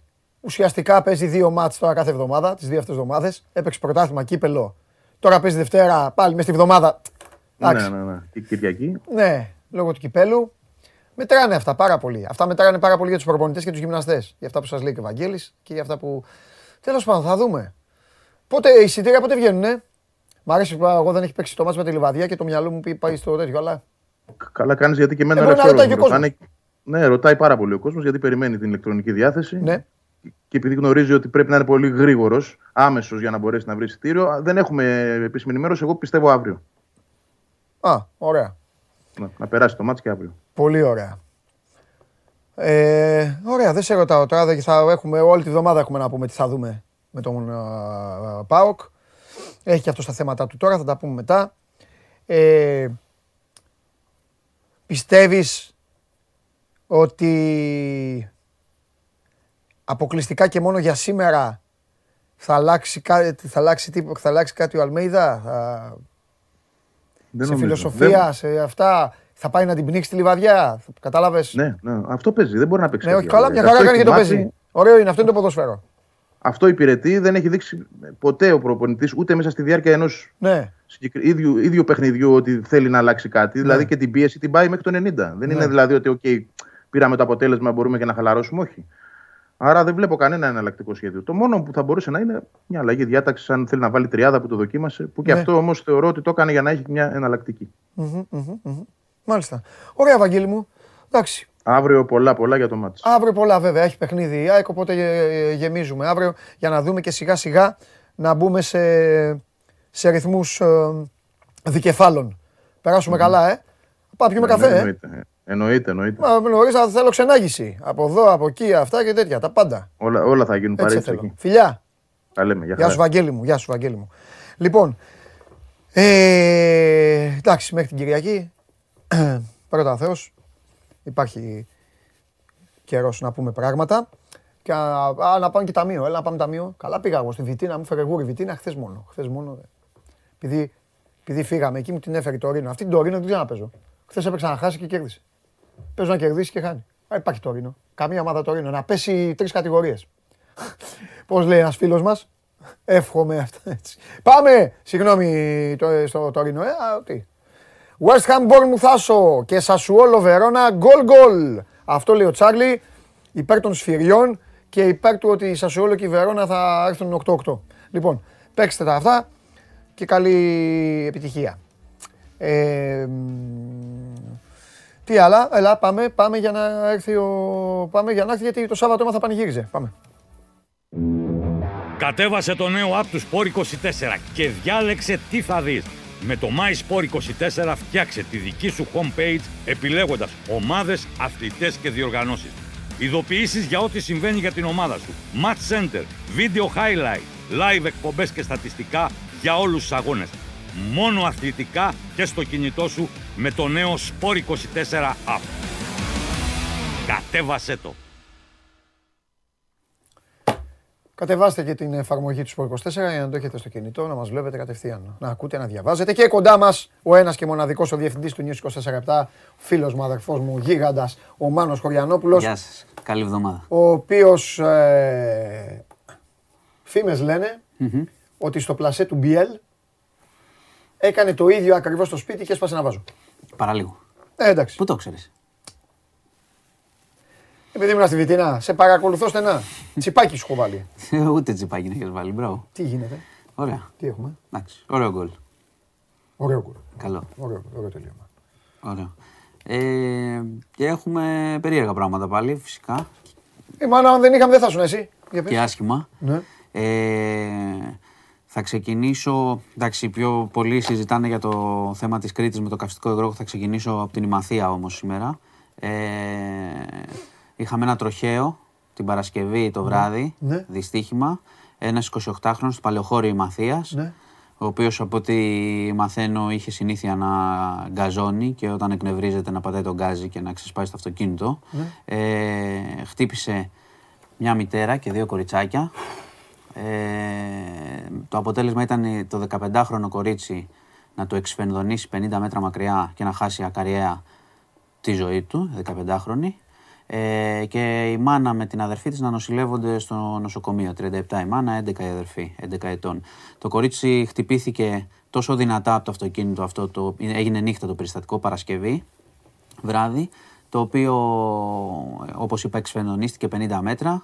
Κατάφερε η μητέρα, κάλεσε ε, τις αρχές, μόλις βρήκε τις αισθήσεις της, έφτασαν εκεί, άρχισαν να ψάχνουν, αλλά το βρήκαν, αυτό που σου λέω, πενήντα μέτρα μακριά. Αυτός έφυγε, αναζητείται, δεν έχει βρεθεί ακόμα, εικοσιοκτάχρονος οδηγός. Πώς θα, θα, πού είναι θα αυτοί, συλληφθεί. Πώς, τι, ε, είναι, σε, είναι ένας συνοικισμός, εκεί Ρωμά από ό,τι έχω καταλάβει. Α. Έφυγε, με, ε, έτρεξε με τα μάξι, όχι ότι έχει σημασία, οτιδήποτε και να ήταν, απλά έχει... το αναφέρω για την περιοχή. Για αυτός μικρο... είναι. Ο Ρωμά, Ρωμά είναι ο άνθρωπος. Α, ναι. Δεν μου το είπες, ναι, ναι, μου Ρωμά, λες είναι Ρωμά, και ένας συνοικισμός Ρωμά. Ρω, Ρωμά είναι αυτός, ο οδηγός είναι, είναι Ρωμ. εικοσιοκτώ ετών, έφυγε. Και έφευγε από το συνοικισμό, δηλαδή, και πήγαινε εκεί. Έκανε, λένε, έκανε, λένε ότι γενικά, γενικά με τα μάξι έτρεχε πολύ. Οπότε τώρα λένε ότι είχε ένα καυγά. Το ξέρανε δηλαδή. Το ξέρανε ότι γκαζώνει εκεί σε, χωρίς ε, προσοχή. Ε, έφυγε εκείνο το βράδυ, δεν ξέρω τώρα, είχε πει, δεν είχε πει, αυτό δεν το ξέρω. Μην σας πω ψέματα γιατί δεν έχει βρεθεί. Και τι σημασία έχει. Το λέω, είχε, και, δεν είχε. Και γενικά το λέω. Ένα κορίτσι σκότωσε. Μα το λέω, κοίτα, αυτοί που πίνουν και οδηγάνε. Ίσα ίσα, άμα είχε βγει κιόλας, είναι χειρότερα. Αυτό, γι' αυτό το λέω, ότι έχει μια γενικότερη συμπεριφορά με τα μάξια από ό,τι καταλαβαίνω. Το κοριτσάκι χάθηκε άδικα και τον ψάγνουνε. Τον ψάγνουνε, αν συλληφθεί, έχει περάσει το αυτόφορο, κρύβεται, θα βρεθεί. εκατό τοις εκατό. Θα βρεθεί. Τι να σου πω, δεκαπέντε ετών παιδί έχασε τη ζωή του. Και μάνα και αδερφή τραυματίες στο νοσοκομείο. Λοιπόν, να πάμε στην Κρήτη. Είχαμε μια επίθεση... τριανταοκτάχρονη στον ενδιαστάση σύζυγο, είναι λίγο μπερδεμένη ιστορία, ε, με καυστικό υγρό. Οπα. Με καυστικό υγρό. Ε, ο άνθρωπος κινδυνεύει να χάσει το μάτι του, είναι σε σοβαρή κατάσταση. Στο Ηράκλειο της Κρήτης έγινε ε, σε ξενοδοχείο. Η ίδια έχει εξαφανιστεί, ε, έχει κάνει κάποιες επικοινωνίες με μέσα κτλ. Δικηγόρους, έχει κλείσει τώρα τα, τα κινητά, ε, ψάχνουν για να παραδοθεί. Ε, και αυτοί την ψάχνουν. Και, και αυτοί την ψάχνουν. Ε, διέφυγε γιατί λένε ότι φώναξε έναν φίλο να τη μεταφέρει, δεν του είπε τι είχε γίνει και μετά εξαφανίστηκε. Έφυγε από το σημείο. Αυτή ισχυρίζεται ότι. Δηλαδή πέταξε να τυφλώσει τον άνθρωπο και έφυγε. Ναι, ισχυρι... αυτοί είχαν παντρευτεί με πολιτικό γάμο ενώ ο άνθρωπος ήταν φυλακή πρώτα. Εκεί έγινε ο γάμος, γνωριμία. Ε, εκείνη ισχυρίζεται ότι είναι θύμα κακοποιητικής συμπεριφοράς, ότι είχε προβλήματα με την οικογένεια του ανθρώπου. Τώρα αυτό δεν, το απλά τα αναφέρω ότι αναφέρει. Δεν, Καλά, ε, δεν, εξηγείται, δεν, δεν εξηγείται η επίθεση. Όχι, ε, με ναι. λογικό τρόπο. Ε, ο άνθρωπος κινδυνεύει, δηλαδή κινδυνεύει να χάσει το μάτι του και ψάχνουν, ξέρεις, εξετάζουν να δουν το καυστικό υγρό πόσο έχει μπει στον οργανισμό και τι ζημιές έχει προκαλέσει. Ούτε αυτή έχει συλληφθεί. Είχαν, είχε βγει μια πληροφορία ότι μπορεί να παραδοθεί μέχρι το μεσημέρι. Μέχρι στιγμής ε, mm. αναζητείται και αυτή και ο άλλος. Ο... γιατί για μένα δολοφόνος είναι ο άλλος στην ε, μαθία. Γιατί το αυτοκίνητο έχει κανονικά, λέω, ναι. δεν είναι θέμα. Μέχρι στιγμή λοιπόν, μέχρι στιγμής ανακεφαλαιώνουμε. Μέχρι στιγμής έχουμε ένα Ρωμά, ο οποίος σκότωσε ένα δεκαπεντάχρονο κορίτσι, και λέω εγώ τους τίτλους. Και μια γυναίκα η οποία έριξε, τι του έριξε, βιτριόλι. Καυστικό υγρό. Λένε τώρα τι ακριβώς είναι και πού το βρίσκουνε, τα... είναι γνωστή η ιστορία που είχαμε και με τις άλλες επιθέσεις. Και οι δύο καταζητούνται. Θα βρεθούν. Ναι. Λοιπόν, να πάμε, πριν πάμε σε διεθνή, να μείνουμε Ελλάδα, γιατί έχουμε ένα... Δεν σου, δεν σου είχα αναφέρει για το, το ναό των Αγίων Ισιδώρων στο Λυκαβητό καθόλου. Το έχεις ακούσει αυτό το θέμα? Όχι. Με κάτι που μαζεύονταν πολλοί κόσμος και εκεί ο, ο ιερέας, ο Λουπασάκης, τέλος πάντων κάνανε καλή διαφημι, διαφημιστική δουλειά. Ιερο, ιερέας με επώνυμο. Ναι, γιατί όλοι έχουν ονόματα. Ναι, αλλά τους έχουν ο Θεόδωρος... Ο Εμμανουήλ. Ναι, σε αυτό καλή. Αυτός λέγεται Λουπασάκης, που λέμε δεξί μπάκο Λουπασάκης. Δημήτρη. Τι είναι αυτό? Για πες μου. Για μένα είναι αυτά τα θέματα. Αυτά είναι τα δικά σου. Εκεί θα πω γιατί το αναφέρω. Κάνανε θαύματα. Τι θαύματα? Ψευδοθαύματα. Τι θαύματα να κάνουν? Μα κάνουν θαύματα να πάει μια ομάδα. Να πάει καμία ομάδα εκεί. Δεν χρειάζεται. Πήγαινε κόσμος, έχουν ακολούθους εκεί και τα λοιπά. Πήγαινε κόσμος, έχει γίνει έρευνα στο ιστορικό της Εκκλησίας. Τι θαύματα, παιδί? Τι θαύματα? Τα θαύματα τι είναι? Κοροϊδεύαν τον κόσμο, απλά απάτη. Ναι, ρε παιδί μου, αλλά τι θαύμα. Εδώ, ο Ιερός Σταυρός, έλα εδώ, άμα έχεις κάτι θα τους περάσει. Πώς γίνονται τα θαύματα? Έτσι γίνονται τα θαύματα. Okay. Ε, τέλος πάντων, ασχολήθηκε η Εκκλησία. Έχει κάνει έρευνα εδώ και, και καιρό και γίνεται λόγος και για απάτη και ψευδοθαύματα. Χθες έκανε παρέμβαση ο Ιερώνυμος. Oh, ε, έδωσε μια συνέντευξη στην εφημερίδα Καθημερινή και είπε ότι έχει επιληφθεί εσωτερικά η Εκκλησία γι' αυτό και ότι ουσιαστικά έχουν δώσει ε, διορία στον ε, παπά εκεί και σε όσους τον ακολουθούν να πάνε σε ένα παλιό μοναστήρι στη Βάρη, να μείνουν εκεί, να σταματήσουν αυτό που κάνουν.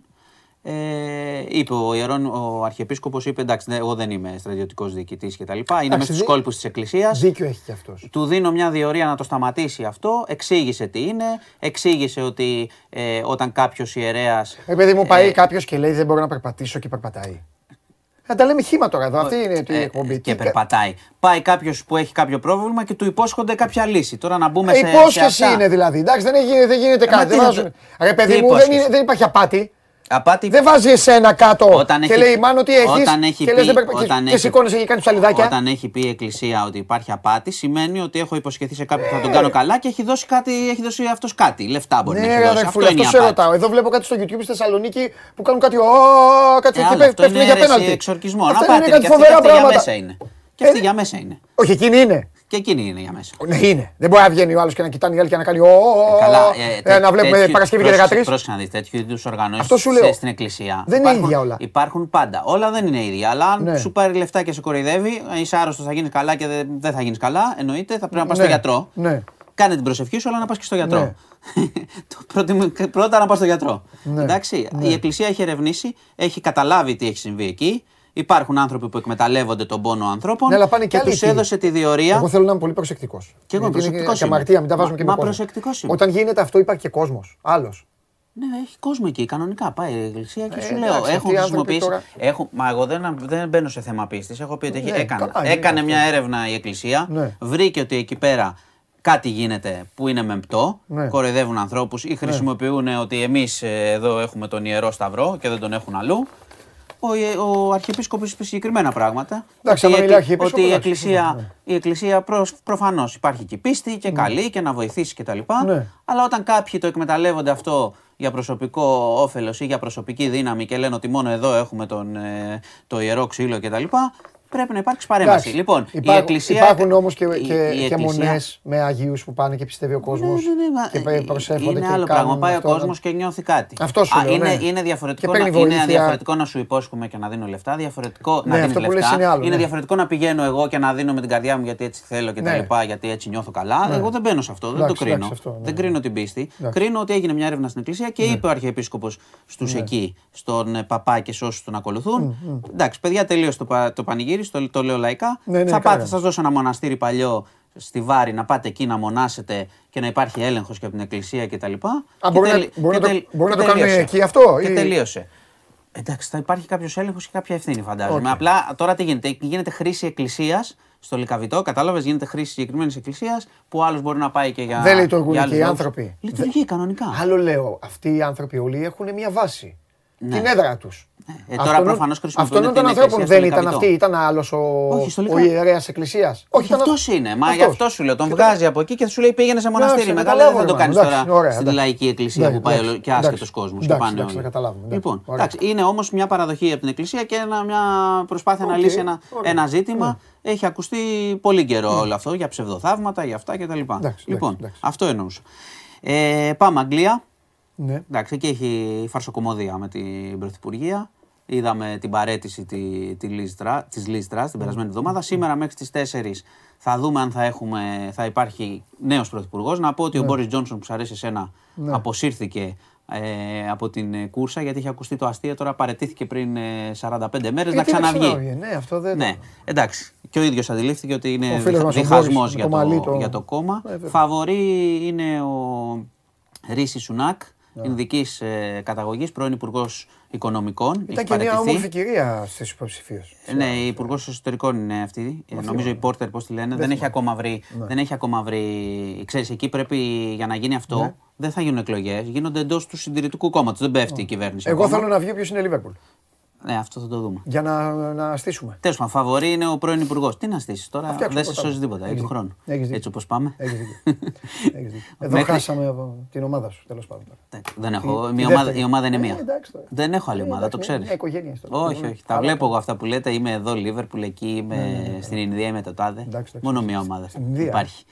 Λοιπόν, ναι, επειδή λέω και για τον υπουργό. Εγώ είμαι την κυρία, επειδή είναι όμορφη. Λοιπόν, θα δούμε μέχρι το μεσημέρι, θα ξέρουμε. Είναι το φαβορί αυτό. Μπορεί να έχουμε και σήμερα να γνωρίζουμε, γιατί αν δεν έχει δεύτερο υποψήφιο, ναι, μαζεύουν υπογραφές. Πρέπει να έχει εκατό υπογραφές βουλευτών. Mm-hmm. Μπορεί να έχουμε, ξέρουμε από σήμερα ποιος θα είναι. Ναι.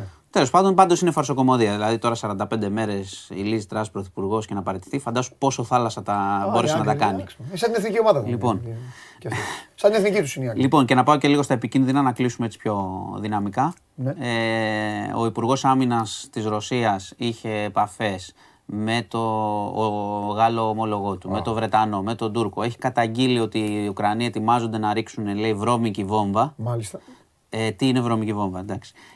Είναι βόμβα η οποία πέρα από τα εκρηκτικά έχει και ραδιενεργές ουσίες. Δηλαδή πέφτει σε μια περιοχή και μετά μπορεί να παρουσιάσουν προβλήματα υγείας πέρα από το αρχικό πλήγμα. Εντάξει, οι Ηνωμένες Πολιτείες της Αμερικής λένε ότι είναι προπαγάνδα αυτό για να δικαιολογήσει η Ρωσία περαιτέρω κλιμάκωση της, της επίθεσης. Ναι. Ε, εντάξει, δεν πάει πολύ καλά το πράγμα πάντως, διότι και οι Ρώσοι φαίνεται να, έχουν, να συνεχίζουν οι απώλειές τους. Και όσο στριμώγνεται ο Πούτιν, ή θα βρεθεί, ή θα βρεθεί μια συμβιβαστική ή θα πάει σε χειρότερα πράγματα και δεν ξέρω τι μπορεί να ακολουθήσει. Καλοκαίρι με πόλεμο, βλέπω. Θα δούμε. Δεν νομίζω. Ναι, σίγουρα όμως. Πρωτοχρονιά, ναι. Πρωτοχρονιά με πόλεμο, ναι. Συνεχίζει, κουβαλάει εκεί κόσμο. Χτυπάει. Όχι άλλο λέω. Παίρνει πάλι ακόμα τον πληθυσμό τους Ρώσους και τους Ρώσου. Έκανε μια επιστράτευση, εντάξει, εκπαιδεύονται. Δεν είναι ότι παίρνει συνέχεια. Χάσει εκλογές. Ποιος, ο Πούτιν. Ιδέα του κάνει. Θα πάει μόνος. Σε περίοδο πολέμου θα κάνεις εκλογές. Σωστό και αυτό. Εκλογικό σώμα. Ένας. Ψηφίζουν ένας. Καλύτερα, να μην μπερδεύεστε. Έγκυα.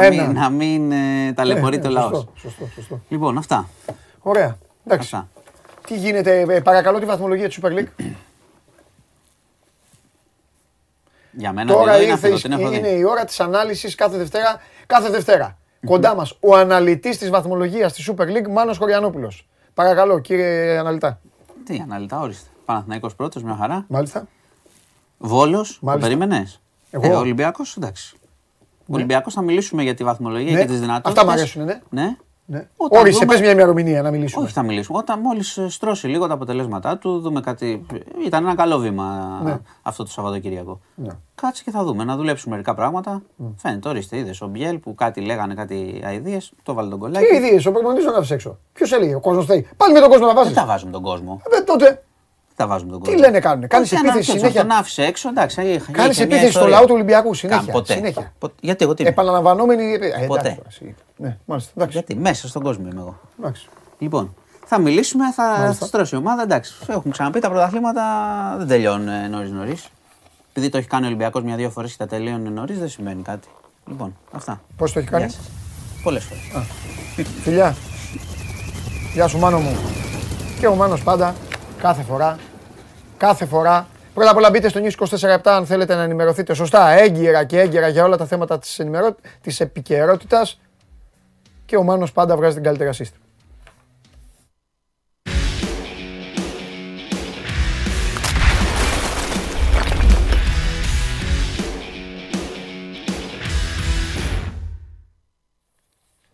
Καλό μεσημέρι και καλή εβδομάδα.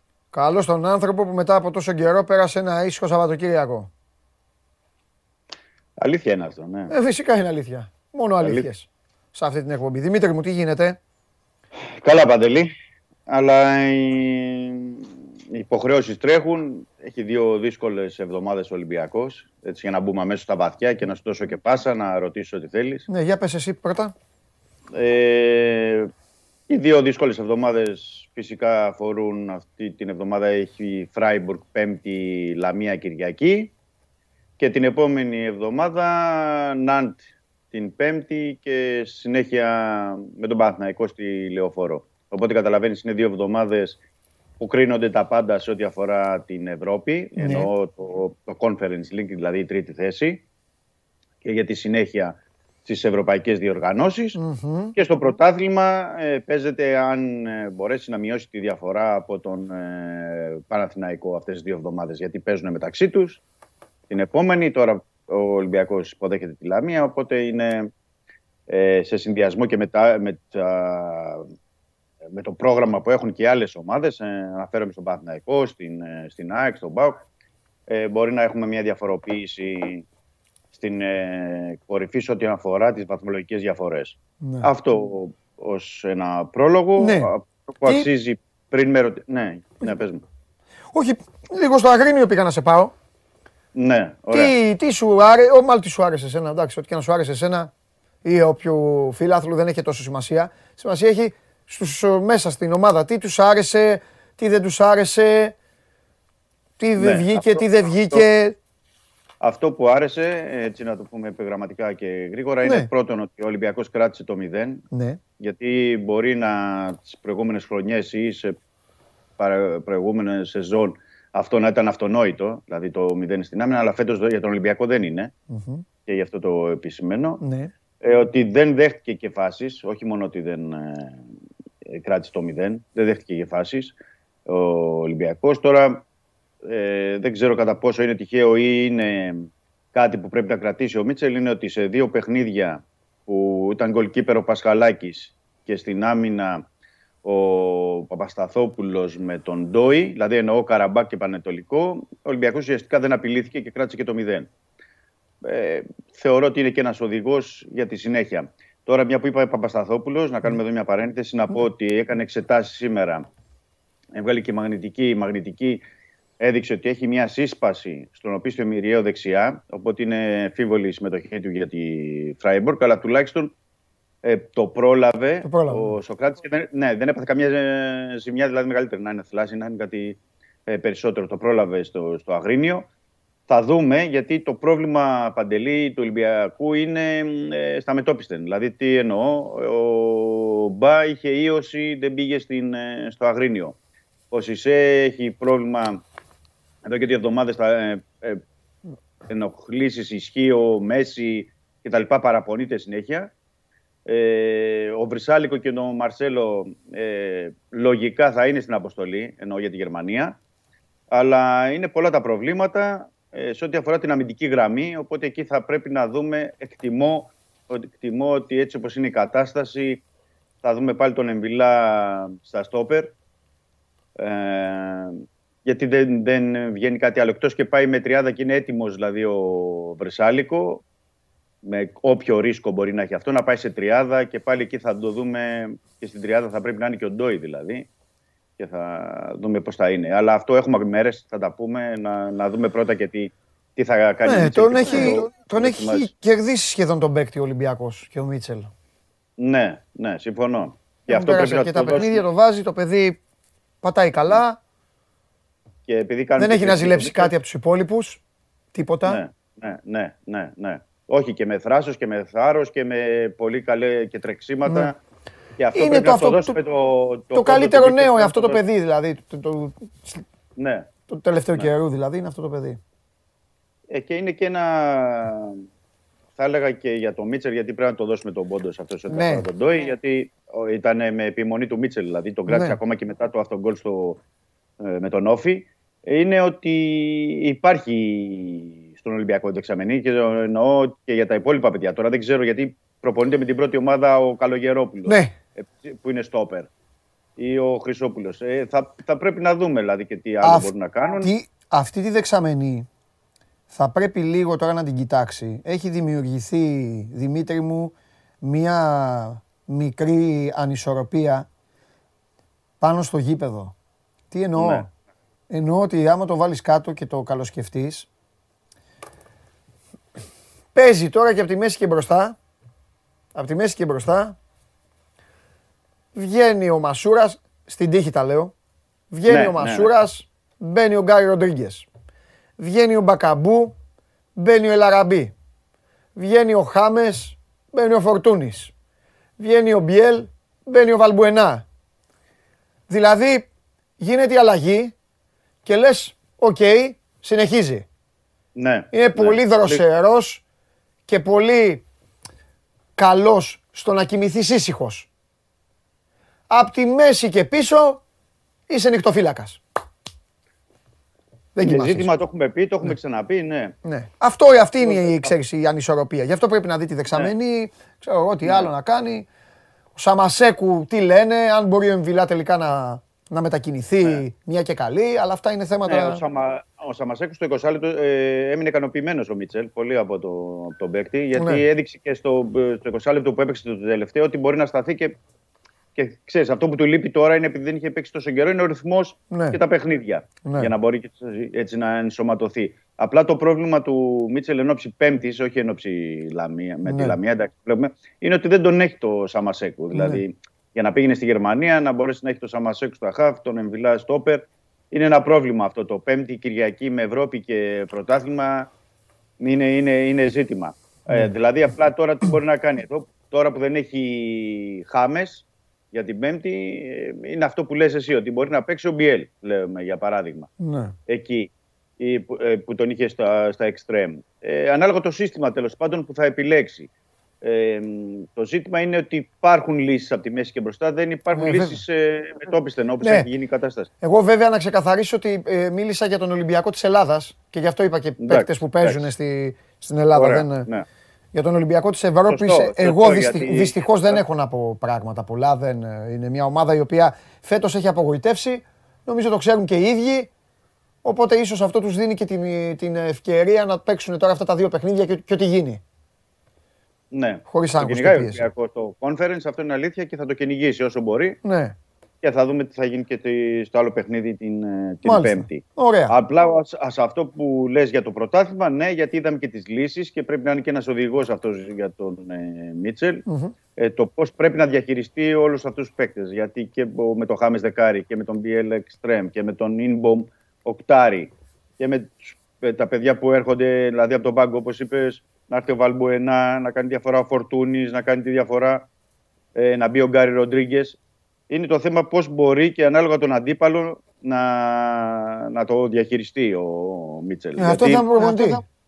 Αυτό, είναι θέμα, αυτό ήθελα να πω ε, και να καταλήξω. Είναι θέμα προπονητή και πώς θα το διαχειριστεί και είναι και ένας οδηγός για τα επόμενα. Δηλαδή πια ε, δεν, είναι, δεν είναι, υπάρχουν περιθώρια ούτε για πειραματισμούς, ιδιαίτερα διάφορα...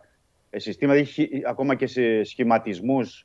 Ε, είναι ξεκάθαρα τα πράγματα, οπότε ο Μίτσελ τουλάχιστον για την επόμενη διάστημα μέχρι να πάμε στο Νοέμβριο έχει, έχει τον οδηγό για να τον ε, ακολουθήσει. Ναι. Τώρα το Ευρώπη ε, πρωτάθλημα το καταλαβαίνουν οι πάντες ότι είναι ένα πρόβλημα. Ναι. Την έννοια ότι είναι συγκεκριμένα τα πράγματα στην Ευρώπη, συγκεκριμένοι παίκτες που μπορούν να παίξουν, συγκεκριμένα όλα. Mm-hmm. Ε, Αυτά σε ό,τι αφορά το, το Αγρίνιο με τον Πανετολικό, είπα ότι το μυαλό είναι τώρα αυτές τις δύο εβδομάδες. Είναι ναι. πολύ σημαντικές για τον Ολυμπιακό, πολύ κρίσιμες. Βέβαια. Και για πολλά πράγματα κρίσιμες, γιατί θα δείξουν και τη συνέχεια και για τον, θα έλεγα, και το μεταγραφικό, μεταγραφικό σχεδιασμό του, του Ιανουαρίου. Γιατί από πια από το μέσα Νοεμβρίου ο Ολυμπιακός θα κοιτάζει τι πρέπει να κάνει, που θα κάνει κινήσεις ε, στην, στα μετώπιστεν, ναι. δηλαδή στην άμυνα. Ε, είναι δεδομένο ότι θα κάνει κινήσεις. Δεν θα μπορεί να πορευτεί έτσι και να συνεχίσει. Βέβαια. Και ενώ και να γίνει και μια επανεξέταση, επανεκτίμηση, όπως θες πες το, και για τα πλάγια της άμυνας, πέρα από τα στόπερ, ε, πώς μπορεί να πορευτεί, γιατί δεν γίνεται και όλο αυτό το πενήντα εξήντα παιχνίδια κάθε χρόνο ρε από αριστερά με τους υπόλοιπους. Ε, να περιμένουν, να κοιτάζουν, να δουν αν θα πάρουν μια ευκαιρία. Δεξιά να αποφασίσει και ο προπονητής αν όντως πρέπει να είναι ο Άμβιλα η πρώτη επιλογή, αν θα είναι δεύτερη ο Βρεσάλικο ή τι θα γίνει, αν θα χρειαστεί κάτι άλλο. Οπότε αυτά θα πέσουν όλα στο τραπέζι ε, για το, επό... το, μισό, το δεύτερο μισό της περίοδου, που θα είναι και το πιο κρίσιμο ε, για όλους. Και από τη στιγμή που υπάρχουν και play-off στο πρωτάθλημα, όλα είναι ανοιχτά. Ε, αυτό που θέλω να πω είναι έτσι, δύο πληροφορίες σήμερα για τους φίλους του Ολυμπιακού. Βγαίνουν τα εισιτήρια αύριο για τη Λαμία, όποιος θέλει ε, για, από το ίντερνετ και μεθαύριο από τα εκδοτήρια. Επίσης υπάρχει ένα ε, φιλικό σήμερα για όσους επιθυμούν και θέλουν ε, στη μνήμη του Μιχάλη Κρητικόπουλου, ε, στο γήπεδο Μιχάλης Κρητικόπουλου στην Κεσαριανή. Είναι είκοσι χρόνια από τότε που έφυγε ο σπουδαίος Κρητικόπουλος από τη ζωή. Είναι μεταξύ βετεράνων του Ολυμπιακού και του βετεράνου του Εθνικού Αστέρα, για όσους θέλουν να το ε, παρακολουθήσουν.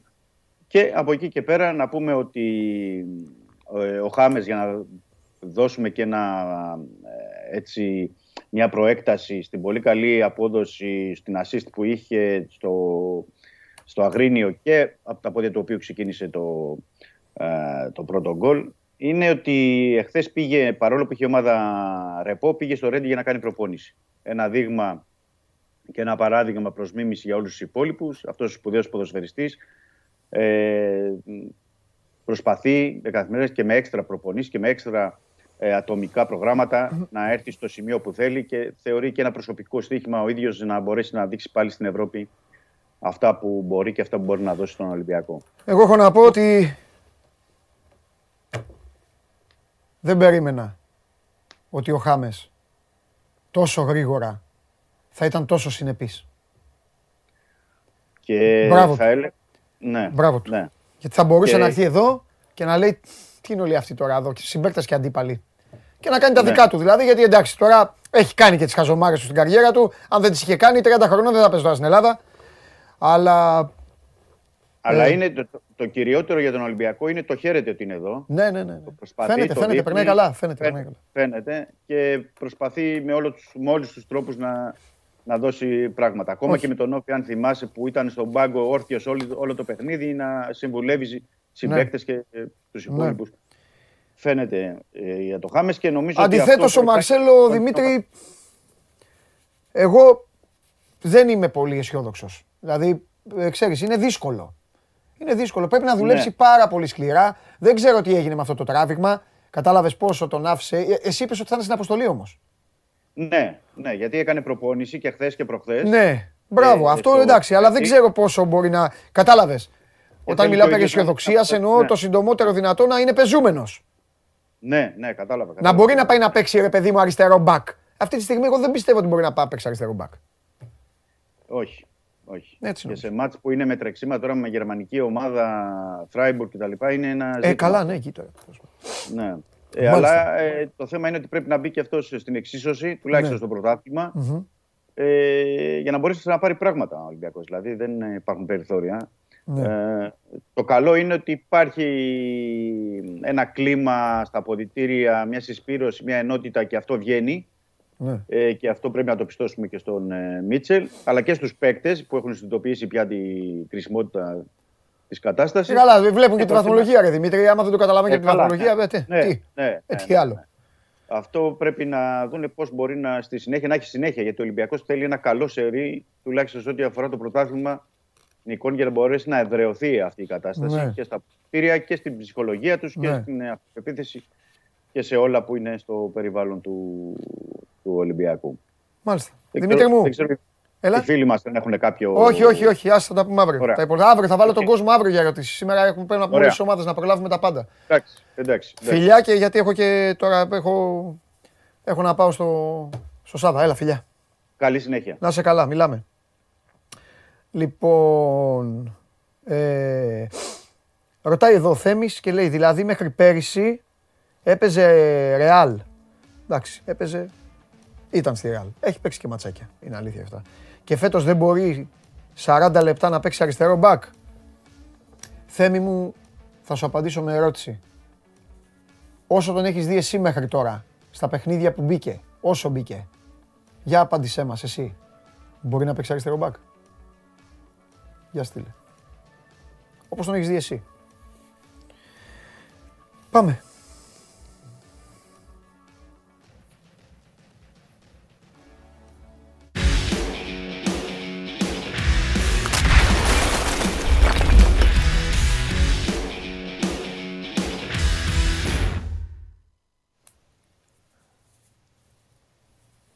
Καλώς τα παιδιά.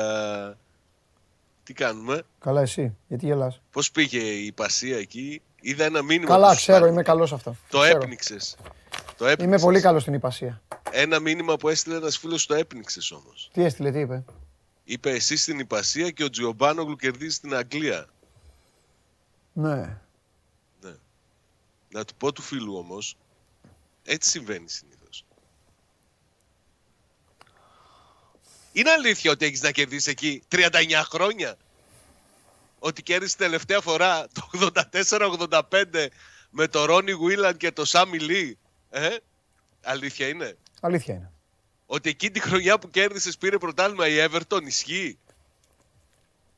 Ε? Ισχύει. Μ' αρέσει. Γι' αυτό μ' αρέσει το αγγλικό ποδόσφαιρο, ρε φίλε.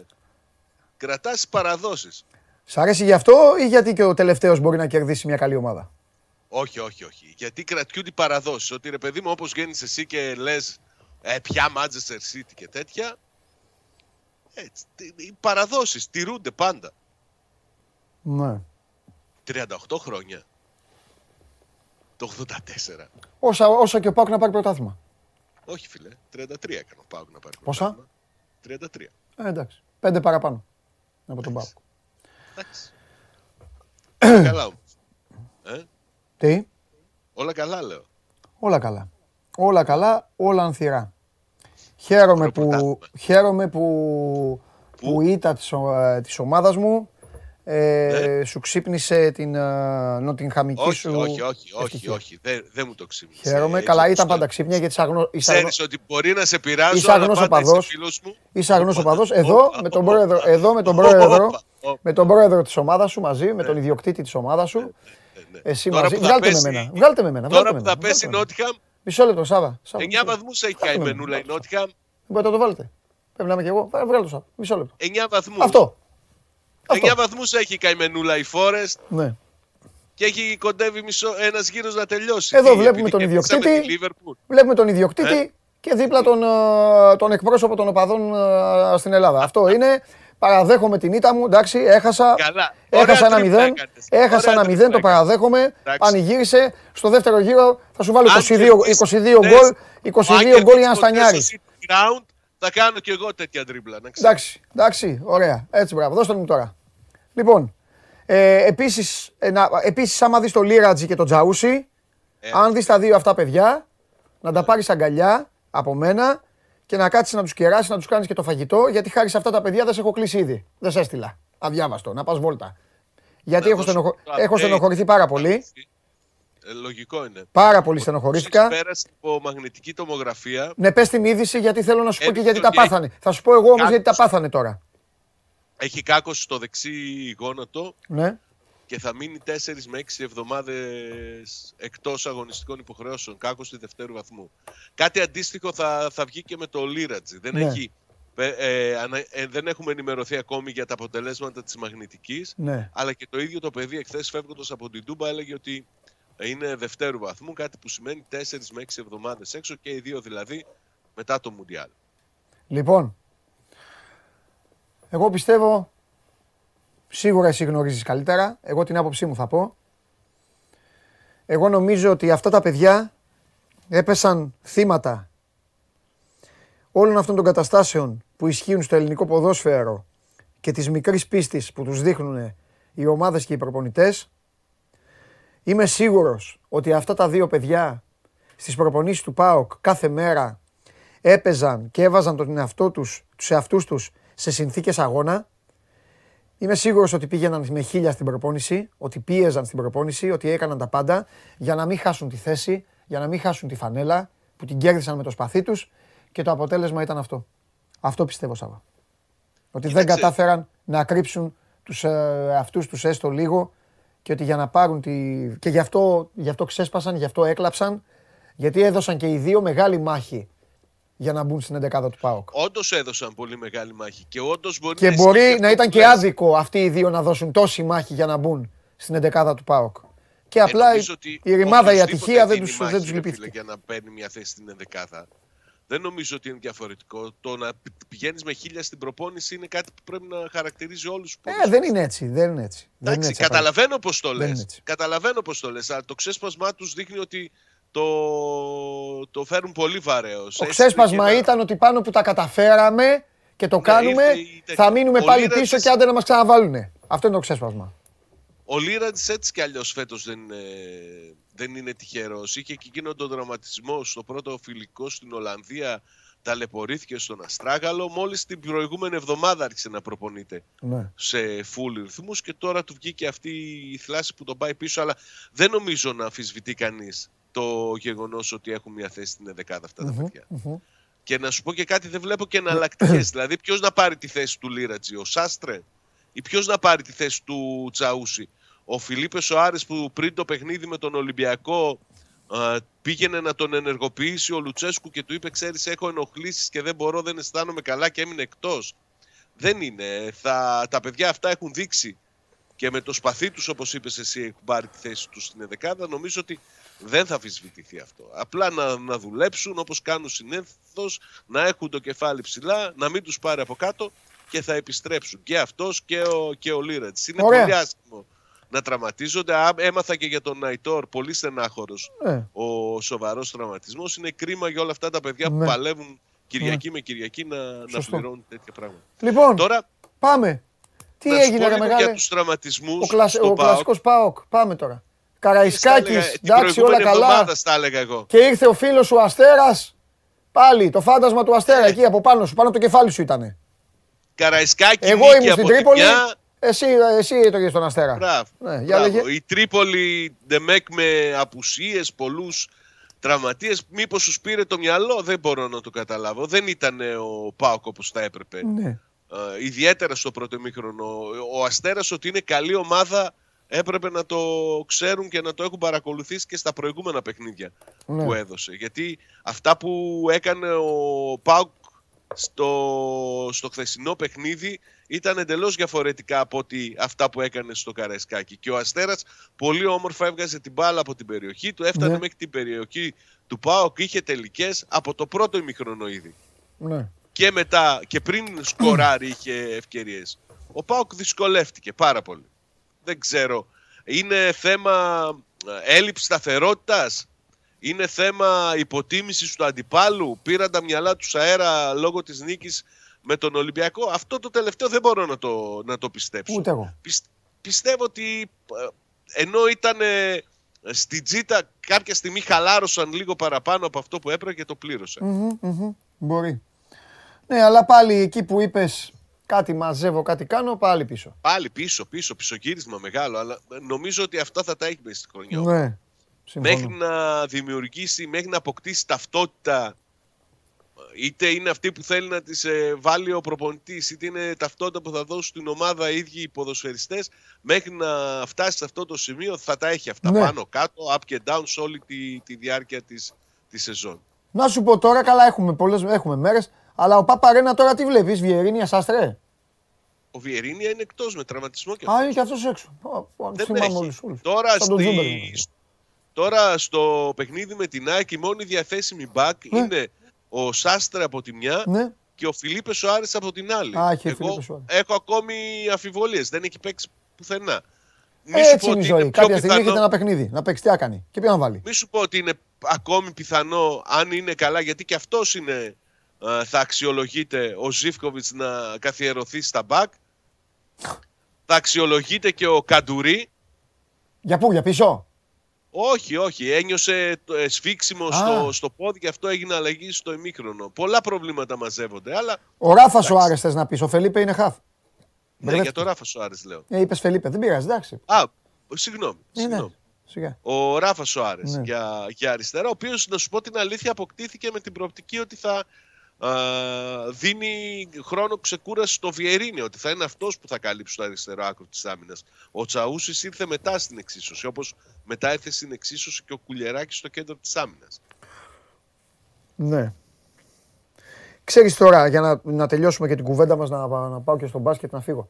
Ξέρεις ποιο είναι το θέμα μου? Απλά, τι σκέφτομαι? Ότι με αυτά που κάνει ο ΠΑΟΚ και λες ότι έτσι θα πάει. Τι θα ψάξει... τι θα ψάξει στο τέλος να βρει, καταλαβαίνεις? Δηλαδή τώρα τι θα κάνει. Δηλαδή... τι εννοείς, το χειμώνα? Ναι, ρε παιδί μου, μια στόχευση, όχι, δεν λέω μεταγραφές. Κοίταξε. Λέω η ομάδα ναι. τώρα, πάλι μένει πίσω. Α, πάει τώρα στην ΑΕΚ. Ε, ναι, άμα δεν την κερδίσει την ΑΕΚ, χι λέω εγώ, χι. Ας, χι. Έτσι δεν πήγε και στον Ολυμπιακό. Μπράβο. Στην ίδια κατάσταση δεν ήταν? Ναι. Έτσι θα είναι. Παιχνίδι με παιχνίδι. Θα κερδίζει ένα παιχνίδι, να θα λέμε ορθοποδή. Κάτι κάνει, πάει να βρει βηματισμό. το επόμενο μπορεί να στραβώσει. Ναι. Στο, στο έλεγα και πριν και μετά την νίκη με, με τον Ολυμπιακό ότι αυτά θα τα έχει ο ΠΑΟΚ πάνω κάτω, πάνω κάτω. Απλά θα μπορεί ο... να πάει την Κυριακή και να κερδίσει. Ωραία. Απλά ο ΠΑΟΚ, βγάζω τον Άρη έξω, αφήνω τους τέσσερις. Αυτή τη στιγμή είναι ο τελευταίος σε αυτό που βλέπεις μπάλα και λες κάποια στιγμή θα κερδίσει. Αυτό το έχουν και Κάτσε. οι άλλοι τρεις, ο Παναθηναϊκός... Την προηγούμενη το, το, εβδομάδα το, το... δεν ήταν τελευταίος. Ε, ε, με. Η προηγούμενη εβδομάδα δεν ήταν τελευταίος σε αυτή την... Ήτανε ρε Σαββάς, επειδή κέρδισε τον Ολυμπιακό. Έσκεψου πριν τον Ολυμπιακό τι ήταν. Είχε σχέδιο. Εγώ μένω στο σχέδιο και στον τρόπο με τον οποίο παρουσιάζει το ΠΑΟΚ. Αυτό το, η προσπάθεια να χτίσει, η προσπάθεια ναι. να, να είναι ορθολογικός. Επίσης κάτι άλλο. Ένα-ένα τα θυμάμαι. Ναι. Τα θυμάμαι ένα-ένα ναι. γιατί τα βλέπα, ήταν, τα είχα κολλημένα, είχα κόψει την τηλεόραση και τα βλέπα και τα δύο. Τα δίπλα. Όλα. Ναι. Ε, κάτι άλλο. Α, τούτη τη φορά δεν έκανε και αυτό που κάνει συνήθως φέτος. Να μπει, ξέρεις, γιατί μπαίνει καλά ναι. στα παιχνίδια. Όχι, μα ε, στις πρώτες φάσεις, τα πρώτα δεκάλεπτο, ο Αστέρας είχε μπει πολύ καλύτερα. Μα, αυτό σου λέω. Δεν το έκανε, ούτε αυτό ε, δεν έκανε. Αυτό είναι. Χαλαρότητα. Χαλαρότητα. Δεν μπήκαν όπως θα έπρεπε να μπουν και ναι. το πλήρωσαν. Και μετά βγήκαν και οι τραυματισμοί, έγινε άνω κάτω η ομάδα, ήρθε και το γκολ στις καθυστερήσεις του ημιχρόνου και άντε να τρέχεις μετά για να το, για να το γυρίσεις. Μάλιστα. Και η αλήθεια είναι ότι μεγάλο κομμάτι, στο μεγάλο μερίδιο στο γεγονός ότι ο ΠΑΟΚ κατάφερε να το γυρίσει είναι και ότι ο Αστέρας θες από κούραση, θες από...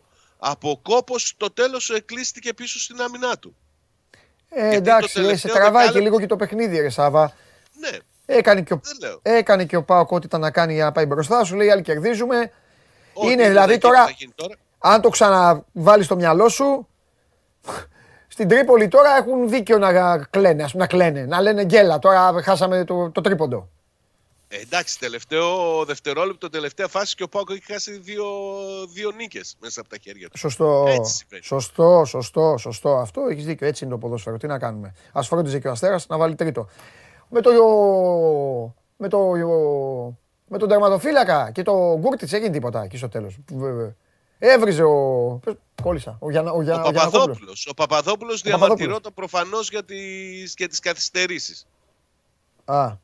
Που πήγανε παραπάνω, αλλά στο διάστημα από το ενενήντα και μετά ο Αστέρας είχε τέσσερις κίτρινες για καθυστερήσεις και τη μία την είδε ο Παπαδόπουλος. Ναι, ε, τα κρατάνε αυτά, ναι, τα κάνουμε. Είδε ο Παπαδόπουλος, είδε ο Ιγκλέσιας που μπήκε αλλαγή, είδε ναι. ο Σίτο, είδε και ο νεαρός ο Κωστέας που μπήκε ναι. αλλαγή, είχε τέτοιες περιπτώσεις. Ναι. Εκεί έγινε λίγο μία έτσι, ένταση στο τέλος μετά ναι. τη λήξη του παιχνιδιού. Μάλιστα. Ωραία. Ωραίος ο Παπαδόπουλος που βγάλατε από τον Dortmund. Βέβαια. Πάρα πολύ καλός. Εντάξει. Καλός, δυνατός παίκτης. Και να σου πω έτσι, επειδή Έλληνας. Σε έπιασα από τα... Ναι, πάρα πολύ καλός. Νεαρός. Επειδή σε έπιασα από τα μούτρα στην αρχή της ναι, συνομιλίας μας. Καλά έκανες. Από την Πέμπτη γελάω με το Ναγκόρνο Καραμπάχ. Με το πέναλτι που έπιασε ο Άλισον και έγινε ο χαμός. Και καλέσαν την αστυνομία που έλεγες. Όχι, δεν την καλέσανε, αλλά την επόμενη φορά θα συλληφθώ. Θα γίνει οικογενειακή κλίση αστυνομίας. Και τι να κάνω εγώ τώρα, δεν κατάλαβα. Α, γι' αυτό χάνουμε τώρα. Τώρα χάνουμε για να το βουλώνω, κατάλαβες. Όχι, ρε φίλε. Κανονίζει ο προπονητής για να κάθομαι έτσι. Έκανε survivor εκεί την ώρα, δεν ήσουν στο σπίτι. Το βλέπα, είχε ένα παλικάρι, τον είχα πίσω στη γαλαρία γιατί γυρίζαμε από το ράφτινγκ, πηγαίναμε να φάμε. Ναι. Και τον είχα το Σωκράτη δίπλα. Βέβαια, γίγα τον Σωκράτη. Νότια Σωκράτη. Ελά. Ναι. Νότιχαμ ο Σωκράτης ή Liverpool. Ε, Liverpool ο Σωκράτης. Και δουλεύει, yeah. και δουλεύει στην ομάδα Δίας. Αλλά ήταν, είχαν αντιστραφεί οι ρόλοι. Κάθονταν εκεί, του λέω Σωκράτη, μάλιστα, έλα εδώ. Μάλιστα, έλα εδώ, κάτσε δίπλα μου, μάλιστα. Άνοιξε το τηλέφωνο, μάλιστα. Βάλει να δούμε. Ωραία, τα και βλέπαμε. Oh. Αυτό. Ε, φάγαμε τον γκολ μετά. Άστα, τέλος πάντων. Λοιπόν, ο Κλόπ τι είπε, έπρεπε να κερδίσει η Liverpool. Ο Κλόπ τιμωρήθηκε σήμερα, τον άφησε έξω από το στούντιο. Έτσι. Έτσι, γιατί δεν γίνεται να χάνει. Δεν γίνεται να χάνει από τον τελευταίο. Δεν γίνεται. Φιλιά, Σάβα μου, άντε. Καλά να είσαι. Να δούμε την επόμενη νίκη που θα την κάνεις. Γιατί όσο δεν θα κερδίσεις άλλον, τόσο θα κοροϊδεύουν εμένα όλοι. Μετά από τριάντα οκτώ χρόνια μπορεί ξανά να κερδίσεις. Γεια σου, Σάβα. Γεια σου, Σάβα. Πέρυσι στο κύπελο βέβαια σε κέρδισα, αλλά τέλος πάντων. Δεν τα μετράω τα κύπελα. Τι καταντήσαμε. Ρε τους κερδίζουμε όλους, ρε τους γυαλίζουμε και χάσαμε από την Νότια. Τι πάθαμε. Μπάλα είναι βέβαια. Γι' αυτό είναι τέτοια στην Αγγλία. Άρχιε ο Καβαλιαράτος τώρα, βάλε τέσσερα γκολ χθες. Γυρνάγαμε χθες, τον είχα στα μάξι. ένα μηδέν στον Βίλα. δύο μηδέν στον Βίλα. Τα παιχνίδια δεν μου τα έχετε δώσει όμως, να ξέρετε, του μπάσκετ. Οπότε θα τα πει ο Σπύρος. Δεν πειράζει, Γιώργο, δεν πειράζει. Απλά να θα τα πει ο Σπύρος. Αν δεν τα θυμάται ο Σπύρος, αν μπείτε στο site να τα διαβάσετε. Πέρα κάθομαι εγώ να σας λέω τι έχει, τι δεν έχει. Λεβαδιακός έξι έξι. Α, θα τα πω μετά τώρα, δεν κάθομαι να λέω να περιμένω, φίλος μου. Πω πω φουριόζος, μπήκες μέσα. Είχα καιρό. Την προηγούμενη εβδομάδα δεν ήρθα. Καθόλου. Καθόλου. Έλα. Ε. Έχουμε και... Έχουμε και τον... τον εκπρόσωπο της ομάδας στους δεκαέξι του Κυπέλλου. Ε, από τότε δεν μου έχει μιλήσει, να μου πει τίποτα. Μην γελάς καθόλου. Η εκπομπή είναι το γούρι της ομάδας και εσύ κρύβεσαι. Μου έστειλε παίκτη της Κηφισιάς και μου λέει λέγεται κάθε μέρα θα πάμε, άμα λέγεται κάθε μέρα θα πάρουμε και το conference. Ε, δίκιο έχει. Να σου πω κάτι. Και βέβαια και δεν μου λέει. Εγώ λες κρύβομαι, εσύ δεν έκανες πολύ Παρασκευή πρωί. Περίμενε ο κόσμος. Έχεις δίκιο. Έχεις δίκιο. Μου στέλνανε, φεύγαμε και μου λέγανε πού πηγαίνετε, περιμένει όλοι και έχετε Κηφισιά. Χαμός. Να σου πω τώρα. Εύκολα. Δεν ξέρω τίποτα για το παιχνίδι. Μόνο το σκορ. Τίποτα άλλο δεν ξέρω. Ε, πάρα πολύ καλό παιχνίδι. Νομίζω ναι. Το καλύτερο παιχνίδι της Κηφισιάς στην τελευταία διετία. Ναι. Ε, δεν απειλήθηκε. Δηλαδή, μια, ένα απευθεία φάουλ του Γκερέρο, νομίζω στο εβδομήντα οκτώ. Ναι. Και μια υποψία φάση στο ογδόντα οκτώ που δεν έγινε καν τελική προσπάθεια. Δηλαδή, δεν είχε απειλή η Κηφισιά επί της ουσίας. Mm. Ενώ θα μπορούσε να έχει βάλει και δεύτερο και τρίτο γκολ και στο πρώτο ημίχρονο. Mm. Με δύο καλές ενέργειες και του Τετέι και του Πρίτσα και του Κουιρουκίδη. Και στο δεύτερο που είχε ανοίξει το μάτς, γιατί ο Όφη πέραν ήταν πίσω με ένα μηδέν, έμεινε και με δέκα παίκτες λόγω αναγκαστικών αλλαγών. Στο τέλος δεν είχε να αλλάξει, ε, αν θυμάμαι καλά, τον ε, Διουσέ. Ε, βγήκε όλος ο Όφη μπροστά και είχαμε και εκεί μια-δύο καλές στιγμές για να βάλουμε και δεύτερο γκολ. Λοιπόν, και άκου τώρα, μια παικτάρα. Παικτάρα, παικτάρα πρέπει να πει στο Μαραντόνα. Ένας πάρα πολύ καλός παίκτης. Έγραψε ιστορία στον Όφη, ιστορία στον Παναθηναϊκό, έπαιξε εθνική ομάδα. Έγινε ένας καλός προπονητής, είναι πολύ επικοινωνιακός. Μιλάς μαζί του και μαθαίνεις πράγματα. Είναι άνθρωπος ποδοσφαίρου, ο άνθρωπος αυτός έμεινε άνεργος από αυτόν εδώ. Δηλαδή τώρα δεν υπάρχουν αυτά. Αυτά δεν υπάρχουν. Έχασε τη δουλειά των Νίκος Νιόμπλιας από τον Αλέξανδρο Τρίγκα. Ήτανε στον κρεμό και τον σπρώξαν. Ε, ναι, αντί έστω μπορούσε να του κάνει έτσι ο Τρίγκας. Να πει, έλα, κέρδισε μηδέν δύο. Κλακ, παίρνα. Απλά θα πήγαινε μισό βήμα. Πήγε ο Τρίγκας, του λέει, εδώ είναι Ζιρίνιο, το διαλύσαμε εμείς για να παίζουμε ποδόσφαιρο. Έφυγες κι εσύ. Παπ. Γκρέμισε και το Ζιρίνιο και το Νιόμπλια. Τι τράβαμε. Το Ζιρίνιο είναι πιο ωραίο τώρα από ό,τι ήταν πριν. Α, τα μας. Τα λέει ο Σπύρος. Τα τα μας ο κύριος, ο οποίος έλεγε. Έχεις πάει να το δεις. Το τωρινό. Θα με καλέσει, μου είχε πει βι άι πι. Του έχω πει θέλω φαγητό, καφέ. Το πρώτο επίσημο. Βέβαια. Πρώτο επίσημο. Θα δούμε ποιος θα είναι ο αντίπαλός μας κιόλας. Μην έρθω εγώ να παίξω ένα καθήριο να σε κοπανίσει, αν μου λες με ένα καντεμί. Θα παίξουμε με ένα εύκολο. Θέλω όμως κάποια στιγμή να ανέβει η ομάδα μου και να πάω μέσα στην Κηφισιά να μην υπάρχει κανένας. Για όλη η εθνική θα είναι γύρω-γύρω από το γήπεδο. Θα είμαι με. Δεν μπορεί. Λοιπόν. Έχει εξέδρες ή είναι τέτοιο? Φτιάξατε εξέδρες? Στο Ζιρίνιο. Όχι, για να διατηρήσουν την παράδοση του Στίβου, οι φίλαθλοι της Κηφισιάς θα τρέχουν την ώρα του, την ώρα του αγώνα, θα κάνουν τζόκινγκ, θα, θα κάνουν κι, κι, κι, Φυσιά. Πες, να σου πω κάτι, πες μας ένα σύνθημα, κι, κι, κι, Φυσιά λένε. Ε, τέτοια, έχουμε και, έχουμε και ε, ε, σαν νήμα που παίζει στην αρχή του αγώνα. Άμα θες να το... Να σε ρωτήσω κάτι. Κάτσε, κάτσε να μας ρωτήσω.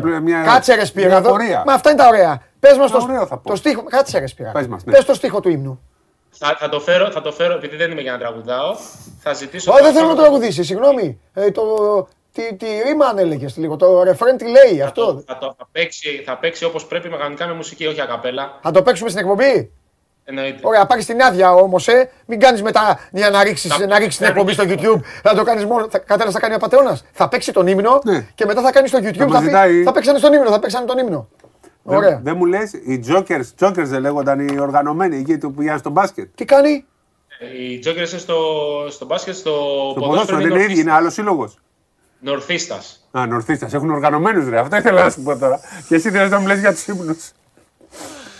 Μισό λεπτό. Η Κηφισιά που όλοι μάθαμε, αγαπάμε και λέγαμε πού να τα μην πούμε τώρα. Η Κηφισιά έχει και οργανωμένους και λέγονται Νορθίστας. Ακριβώς. Τελείωνε ρε Τρίγκα, παίξε να έρθουμε. Παίξε και να γίνει από εδώ. Οι ίδιοι έχουν αλλάξει όνομα ή είναι ξεχωριστοί μάλλον μεταξύ τους? Είναι, είναι άλλοι, άλλοι παρέα ανθρώπων. Άλλη παρέα, δηλαδή άμα παίξει, ε, έχει ποδόσφαιρο η, ε, η νέα Κυψιά. Μήπως παίξουν αγώνα εκεί. Είναι από την άλλη πλευρά της Εθνικής Οδού και εσύ τι έχεις πάθει. Εντάξει, ε, είναι όπως ανεβαίνεις αριστερά. Τι, ε, εντάξει. Είναι όμως ας πούμε Νίκη Απειραιάς που... Ε, όχι, δεν έχουν, άχερα, δεν έχουν τέτοια αρχή. Ε, ένας δρόμος είναι με, με όλα τα μαγαζιά. Ναι, αλλά μην ξεχνάς ότι πήγανε και παίξανε στο Ζηρήνιο και αυτοί. Οπότε κάτω Κυψιά πήγες στην πάνω Κυψιά. Ναι. Και άνω Παναγιά κάτω. Πάνω Παναγιά, γκότζος μηδέν. Μαντά, σκίσαμε, συμπέθερε. Λοιπόν, να σου πω, τον Μπέικον δεν έλεγε ότι δεν τον θέλει. Δεν τον ήθελε. Ωραία, πες μας λοιπόν τι έγινε. Μα δεν το, δεν το έλεγα εγώ. Ναι, ρε. Το είπε ο ίδιος. Το είπε ο ίδιος ο Ντέγιαν Ράντονιτς Κυριακή και, βράδυ. Και, και μαζί του είμαστε, το καταλαβαίνουμε γιατί δεν τον ήθελε, αλλά για πες τι έγινε. Ανε, αναιρέθηκαν τα λεγόμενά του με την ανακοίνωση την Παρασκευή. Δεν ναι. ήταν ε, κάτι το οποίο προέρχεται μόνο βάσει ρεπορτάζ. Υπήρχε επίσημη τοποθέτηση από τα, τα, τα, τα λόγια. Δηλαδή υπάρχει και σε βίντεο να λέει ότι κοιτάζουμε παίχτες, δεν, μας, δεν πληρεί το προφίλ που θέλουμε εμείς αγωνιστικά γιατί ψάχνουμε παίχτες στο τέσσερα. Ναι. Ε, άφησε πολύ. Εντάξει, είναι και ο χαρακτήρας του τώρα, αυτό ξέραμε όλοι. Γι' αυτό δεν έχει και ομάδα. Όχι μόνο αυτό, ναι. άφησε, άφησε υπονόμενο και ο ίδιος για το πειθαρχικό. Και mm. στη, μετά την ήττα από την Άλμπα, άλλαξε εντελώς ο μεταγραφικός σχεδιασμός και αποφασίστηκε να αποκτηθεί ένας παίκτης που παίζει κατά βάση στο τρία και λιγότερο στο τέσσερα. Δηλαδή, ε, αν κρίνω τουλάχιστον και από τα σχήματα τα οποία παρουσίασε ο Ντέγιαν Ράντονιτς και στο παιχνίδι με την ε, Μονακό, ναι. εντάξει, ήταν ιδιαίτερες συνθήκες γιατί ο Παπαγιάννης ουσιαστικά ήταν εκτός rotation, ε, μπορεί ενδεχομένως.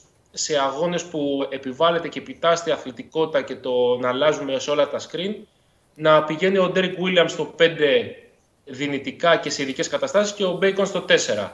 Ε, να λειτουργεί δηλαδή με πολύ χαμηλά σχήματα και πάρα πολύ ευέλικτα. Αυτό βέβαια θα φανεί στην πορεία. Είπαμε ότι την Παρασκευή το δείγμα δεν ήταν ασφαλές, γιατί δεν ήταν ουσιαστικά ο Παπαγιάννης στο rotation. Είδαμε το, το παιδί μπήκε δύο τρία λεπτά, προσπάθησε να παίξει, αλλά ήταν φανερά καταβεβλημένος. Από την, από την ίωση, από την, αυτό που είχε πάθει και είχε μπει στο νοσοκομείο ε, και δεν μπορούσε καν να, να παίξει στο, στο ρυθμό που έβαλε η διοργάνωση. Εχθές ήταν καλύτερα, οπότε θα είναι φυσικά διαθέσιμος για τον αγώνα της Πέμπτης με τη Μακάμπη, η οποία να πούμε ανακοίνωσε χθες και sold out, οπότε το γήπεδο η Μενόρα Μιφτάχη Μαρίνα, το Γιάντε Λιάου, όπως Γιάντε Λιάου, Γιάντε Λιάου. Θα, θα είναι καμίνη την Πέμπτη το βράδυ. Η Μακάμπη, η οποία έχουμε μπροστά μας την Πέμπτη αγωνιστική της Ευρωλίγκας και θα είναι το τέταρτο εντός έδρας παιχνίδι που θα δώσει. Ναι, εντάξει, είναι το πρόγραμμα αυτό, όπως βγαίνει. Μάλιστα, ωραία. Και πες μας κάτι τελευταίο, πώς την είδες τώρα, τη... πώς την είδες εσύ την, την ομάδα, την εβδομάδα αυτή την περίεργη που, που είχε. Το πες μόνος σου, περίεργη, δηλαδή mm. η εικόνα του Παναθηναϊκού την Τετάρτη δεν είχε καμία σχέση με αυτά που προηγήθηκαν. Mm. Ε, δεν, έχουν, δεν θα συζητήσω για τα τρίποντα και τις βολές. Αυτά είναι προβλήματα τα οποία τα έχουμε ξαναδεί. Τα είδαμε και στο μάτς με τη Ρεάλ Μαδρίτης και στο παιχνίδι με τον Άρη που ιτήθηκε. Η παθητικότητα που υπήρχε και η παντελής έλλειψη. Ε, πώς να το πω, όχι στην αίσθηση της κατάστασης, ακούγεται βαρύ. Παντελής έλλειψη ε, συγκέντρωσης για το αυτό που πρέπει να γίνει, ειδικά στον αγώνα με την Άλμπα που το λέγαμε τις προηγούμενες μέρες, είναι καθαρά θέμα αριθμού. Έφερε αυτή την κατάρρευση. Ο Παναθηναϊκός ήταν ουσιαστικά έπαιξε τρία λεπτά στην αρχή που προηγήθηκε. Ε, μετά, σαν να γύρισε ο διακόπτης και να μην μπορούσε κανείς είτε από τον μπάγκο είτε από το παρκέ να δείξει κάτι διαφορετικό. Δηλαδή να, να βελτιώσει λίγο, να γλυκάνει την, την εικόνα. Και γι' αυτό άλλαξε και ο μεταγραφικός σχεδιασμός. Έτσι, γιατί ε, το συμβόλαιο με τον Τζέι Κλέιμαν ήταν πάνω στο τραπέζι, έτοιμο. Και ο Παναθηναϊκός τελευταία στιγμή, στις καθυστερήσεις που, που λέμε και. Ποδοσφαιρικά, ε, το άφησε στην άκρη και έβαλε στο τραπέζι το συμβόλαιο του Μπέικον μέσα σε είκοσι τέσσερις ώρες. Λιγότερα από είκοσι τέσσερις ώρες. Μάλιστα. Ωραία. Εγώ πάντως για να. Μήπως αυτή τη στιγμή χρειάζεται και το Λέιμαν ο Παναθηναϊκός και να κάνει κάτι άλλο. Γιατί ε, αν πάρει το Λέιμαν είναι κανονική ομάδα. Πώς ξέρει. Να διώξει. Ε, μετά Πόσους, διώξει, δεν μπορεί να έχει κάποιο. Και τι να διώξει. Μπορεί να διώξει κάποιος από αυτούς που έχει. Έχει ήδη οκτώ. Ναι. Να πάρει εννιά. Προφανώς.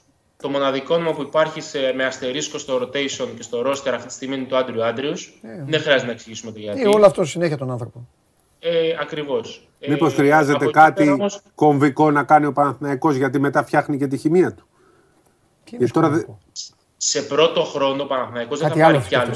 Ναι, θα ε, πρέπει πες να αυτό φύγει... που σκέφτεσαι. Ναι, μήπως πρέπει να φύγει ο Πονίτκα, ας πούμε, αφού πήρε τον Μπέικον. Ο Πονίτκα, Ο Πονίτκα αυτή τη στιγμή είναι ίσως ο πιο λειτουργικός δημιουργός που είναι ο Παναθηναϊκός. Μήπως πρέπει να φύγει ο Γκριγκόνης. Ο Γκριγκόνης, που έχει πάει ο Τρίγας μετά. Άλλο λέω. Αυτή τη στιγμή, έτσι όπως είναι ο Παναθηναϊκός, δεν βγαίνει έτσι. Ναι, αλλά ο Παναθηναϊκός δεν μπορεί στον πρώτο μήνα να διώξει δύο παίκτες, να πάρει άλλους δύο και να ξαναχτίσει από την αρχή. Τα λάθη τα οποία έχουν γίνει σε επίπεδο προσώπων στη ρακέτα του καλοκαιριού θα τα κουβαλάει για το υπόλοιπο της σεζόν. Δηλαδή αυτό που είπες τώρα, να παίξει με τεσσάρι τον Μπέικον. Ναι, αλλά είναι και νωρίς. Ε. Λες τώρα λάθη, αυτό μου θυμίζει σαν το ποδόσφαιρο. Πήγα για να το κουβαλάει. Τώρα ξεκίνησε η Ευρωλίγκα. Είναι θέμα Είναι ποσοτικό το ζήτημα. Να πούμε κάτι. Όταν ο Παναθηναϊκός είχε τρεις ψηλούς επί της ουσίας στο rotation και δεν παίρνει τέταρτο ξένο σε αυτές τις θέσεις, αλλά παίρνει ένα παίκτη στο τρία, δύο είναι τα τεινά. Ή με τη λογική ότι απελευθερώνει τον Άντριους, παίρνει κι άλλο τεσσάρι, τεσσαροπεντάρι και λέει πάω με οκτώ ξένους, με δύο ρόστερ δηλαδή, ένα στην Ελλάδα, ένα στην Ευρωλίγκα, ή υποχρεώνεται βάσει καταστάσεων να βγάλει μπροστά το Ματζούκα και να παίξει ο Ματζούκα στο τέσσερα. Μακάρι. Δεν αυτό υπάρχει αλλαξία. Αλλά αυτή τη στιγμή για μένα ο Μπέικον είναι πάνω από, τον Παναθ... πάνω από το ρόστερ του Παναθηναϊκού. Δηλαδή, σε ποιότητα. Ναι, πήρε έναν παίχτη. Άμα είναι καλά. Και φρόνιμο παιδί, είναι πολύ καλός. Ε, ο Μπέικον πολύ δεν καλός. Έχει Μπέικον ο Παναθηναϊκός. Δεν έχουν Μπέικον ομάδες. Αν μου έλεγες ότι θα πάει σε μια ομάδα που είναι σεταρισμένη κλπ., να το σκεφτεί. Ο Παναθηναϊκός δεν είναι σεταρισμένος. Ο Παναθηναϊκός ψάχνει να βρει κάποιον να το σηκώσει στις πλάτες του αυτή τη στιγμή.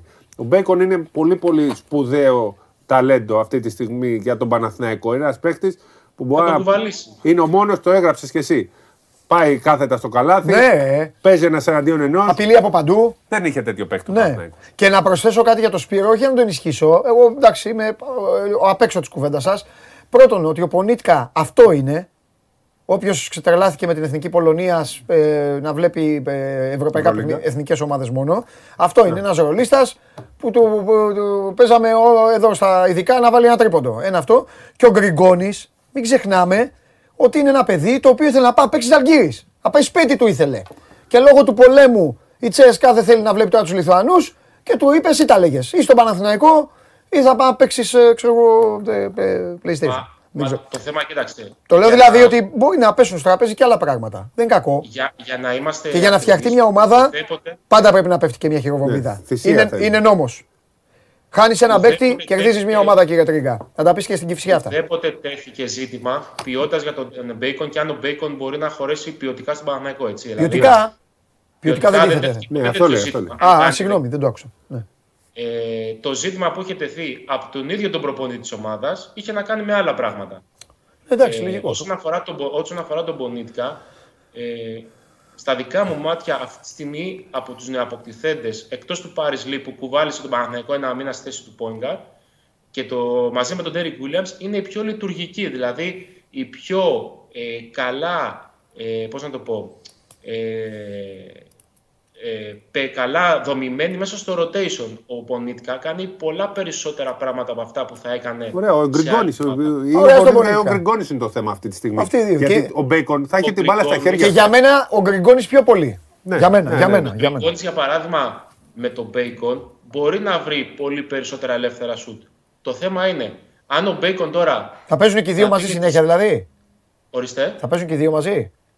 Ναι. Ωραία.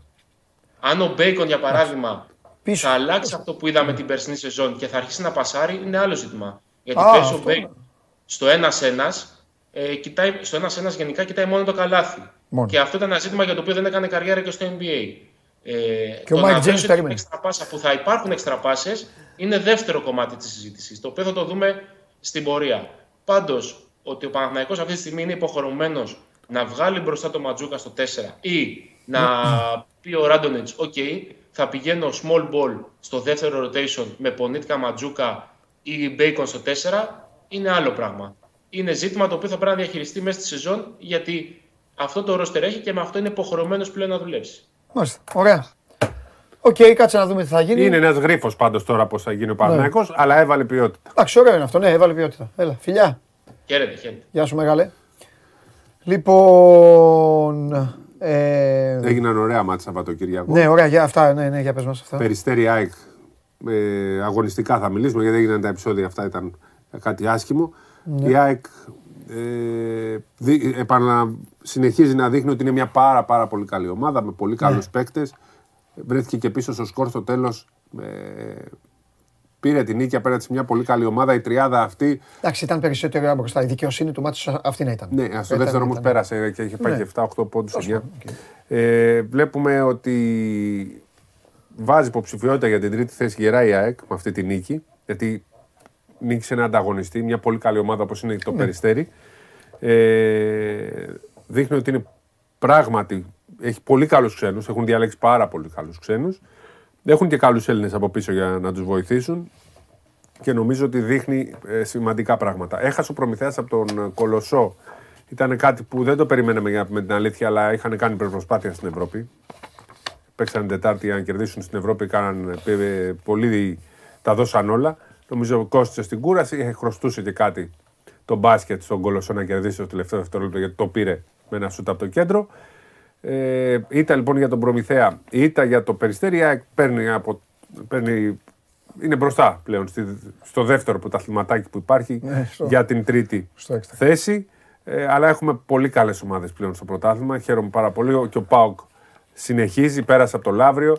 Ε, ε, το Λαύριο όμως δεν είναι όπως ήταν. Το, δεν είναι, το Λαύριο το, το, το θεωρώ ένα βασικό υποψήφιο για υποβασμό. Καρδίτσα, Λαύριο, Ιωνικός. Ναι, ναι, Καρδίτσα, Λαύριο, Ιωνικός. Ε, και ο Απόλλωνας είναι ομάδες που θα... Ε, άμα είναι τόσες και εκεί μάχη. Ναι, και, εκεί θα, και, και αυτό μάχη. Δυστυχώς γλύκα έχει. Εννοώ... Θα είναι πολύ ωραίο πρωτάθλημα, αλλά έχουμε μια τριάδα, παύλα τετράδα, αν βάλουμε και τον ΠΑΟΚ, που είναι πολύ καλή κάτω από τον Ολυμπιακό και τον Παναθηναϊκό. Και θα έχουμε ένα πολύ ωραίο πρωτάθλημα. Σημαντική νίκη για τον Κολοσσό, που πιστεύω δεν θα μπει, στη, δεν θα μπει σε αυτήν την τετράδα που θα είναι για τον υποβασμό. Θα κάνει τις νίκες παρότι. Έχει βάσεις ο Κολοσσός. Ναι, έχει βάσεις. Είναι, είναι σύλλογος, είναι ΚΑΕ, οργανωμένοι. Είναι... Και είναι καλά, είναι καλά. Ναι, εκεί. Ναι. Είναι καλά εκεί λοιπόν. Κάνουν δουλειά στη Ρόδο. Ακριβώς. Και είναι η είναι ομάδα που πήρε λεφτά από τα τηλεοπτικά λόγω της συνέπειάς του εδώ και πάρα πολλά χρόνια. Ξέρεις, είναι και άνθρωποι τώρα. Και ο Μιχάλης ναι. ο Μελής είναι εκεί, ξέρουν. Ναι. Και ο Θοδωρός ο Καρατζάς, ο παλιός πρόεδρος του ΕΣΑΚΕ. Αυτοί όλοι ξέρουν. Είναι μπασκετικοί. Ναι. Και η Ρόδος είναι, στη γωνί... είναι στη γωνίτσα της. Με πολλούς μικροχορηγούς, κοντά όλοι. Ξέρεις, έτσι όπως χωρίστηκαν τα τηλεοπτικά, πήραν τα πολλά Ολυμπιακός και Παναθηναϊκός. Και η δεύτερη κατηγορία είναι ΑΕΚ, Προμηθέας, Περιστέρι, ΠΑΟΚ, Άρης και Κολοσσός. Μπήκε και ο Κολοσσός εκεί για τη συνέπειά του όλα αυτά τα χρόνια. Και η τρίτη κατηγορία είναι οι υπόλοιποι. Αυτές οι ομάδες μπορούν να κάνουν πιο εύκολα τις διορθωτικές κινήσεις. Σήμερα το πρόγραμμα ολοκληρώνεται με Άρης Ολυμπιακός, Άρης που κάνει ζημιές μέσα στο Αλεξάνδριο. Και θα είναι ένα πολύ ωραίο μάτς, εφτά και τέσσερα, χωρίς φάουλ Ολυμπιακός. Επιστρέφει ο Παπα-Νικολάου για τον Παναθηναϊκό. Τώρα να πούμε με τον Ιωνικό ήταν πολύ εύκολο παιχνίδι. Έτσι, να πούμε ότι ο Άρης είναι, είναι κέρμα. Ναι. Είναι το κέρμα που θα το ρίξεις γιατί είναι μια κολεγιακή ομάδα με καλό προπονητή. Αλλά είναι κέρμα. Είναι ο Άρης που κέρδισε τον Παναθηναϊκό και ο Άρης που πήγε στην Πηλαία και τον έφαγε ο, ο ΠΑΟΚ. Α, ο Ολυμπιακός είναι, όπως τον ξέρετε, δεν χρειάζεται να πούμε λέξη για τον Ολυμπιακό. Ο Ολυμπιακός ετοιμάζεται για το παιχνίδι με τη, με τη Μονακό. Μονακό, οκτώ παρά τέταρτο την Πέμπτη. Την πέμπτη. Ε, γενικά βλέπω ότι έχουμε ένα ωραίο πρωτάθλημα και στην Elite League ε, γίνανε ωραία παιχνίδια. Έχασαν ε, οι πρωτοπόροι. Ελευθερούπολη που το θεωρώ. Ε, Α, για πες εκεί τι γίνεται. Ελευθερούπολη έκανε μεγάλη νίκη. Ο Τρίτονας έκανε νίκη. Ε, το Αγρίνιο έτσι, πέρασε από το ναι. ε, ψυχικό. Δείχνει κα, να πατάει καλά και το Μεσολόγγι είναι ένα πρωτάθλημα. Ο γείτονας αυτοί εκεί. Ναι, ναι, θα... θα τσακωθούν όταν παίξουνε. Παίξανε με την προηγούμενη εβδομάδα. Δεν τσακωθήκανε. Α, εντάξει. Δεν τσακωθήκανε. Θα τσακωθούν να πάνε για το πρωτάθλημα. Δεν, δεν είναι. Άμα ήταν ποδόσφαιρο θα τσακώνουν. Ωραία. Εγώ το μόνο που εύχομαι είναι όσοι. Θα το πω μάλλον από τώρα. Μπορεί να ακουστεί άσχημα, μπορεί να το δει ο Βαγγέλης ο Λιέλιος να πει πω, πω, τι είναι. Αλλά παιδιά, όσοι είναι και θέλετε να ανέβετε, παίξτε να ανέβετε. Όσοι δεν θέλετε να ανέβετε, πηγαίνετε να βγείτε δέκατη. Μην πάτε τώρα, μην παίξετε καλά τώρα, μην πάτε, θα ξενερώσει το σύμπαν. Να πάτε να παίξετε, να πάτε πρώτη, δεύτερη και να πείτε δεν ανεβαίνω. Ε, ναι. Εντάξει. Παρακαλώ δηλαδή μετά την Ομοσπονδία αυτή την ομάδα, εντάξει, ας στηρίξει δέκα κατηγορίες, ρε φίλε. Γιατί λέγεται δεν... Elite League. Ξεφτυλίζει. Ξένους τώρα, βάζει τρίποντο άλλο στο τελευταίο δευτερόλεπτο. Ξένους, χορηγούς. Δεν πάει να ξεφτυλίζεις. Μεγαρίδα έβαλε τρίποντο στο τελευταίο δευτερόλεπτο ναι. με τον Αμίντα, έγινε ματσάρα. Αυτό τι είναι. Δεν μπορεί να ξεφτυλίζεις την κατηγορία πια. Φύγει άμα δεν μπορείς. Η Ελευθερούπολη που θεωρώ ότι είναι το φαβορί θα ανέβει, θα παίξει.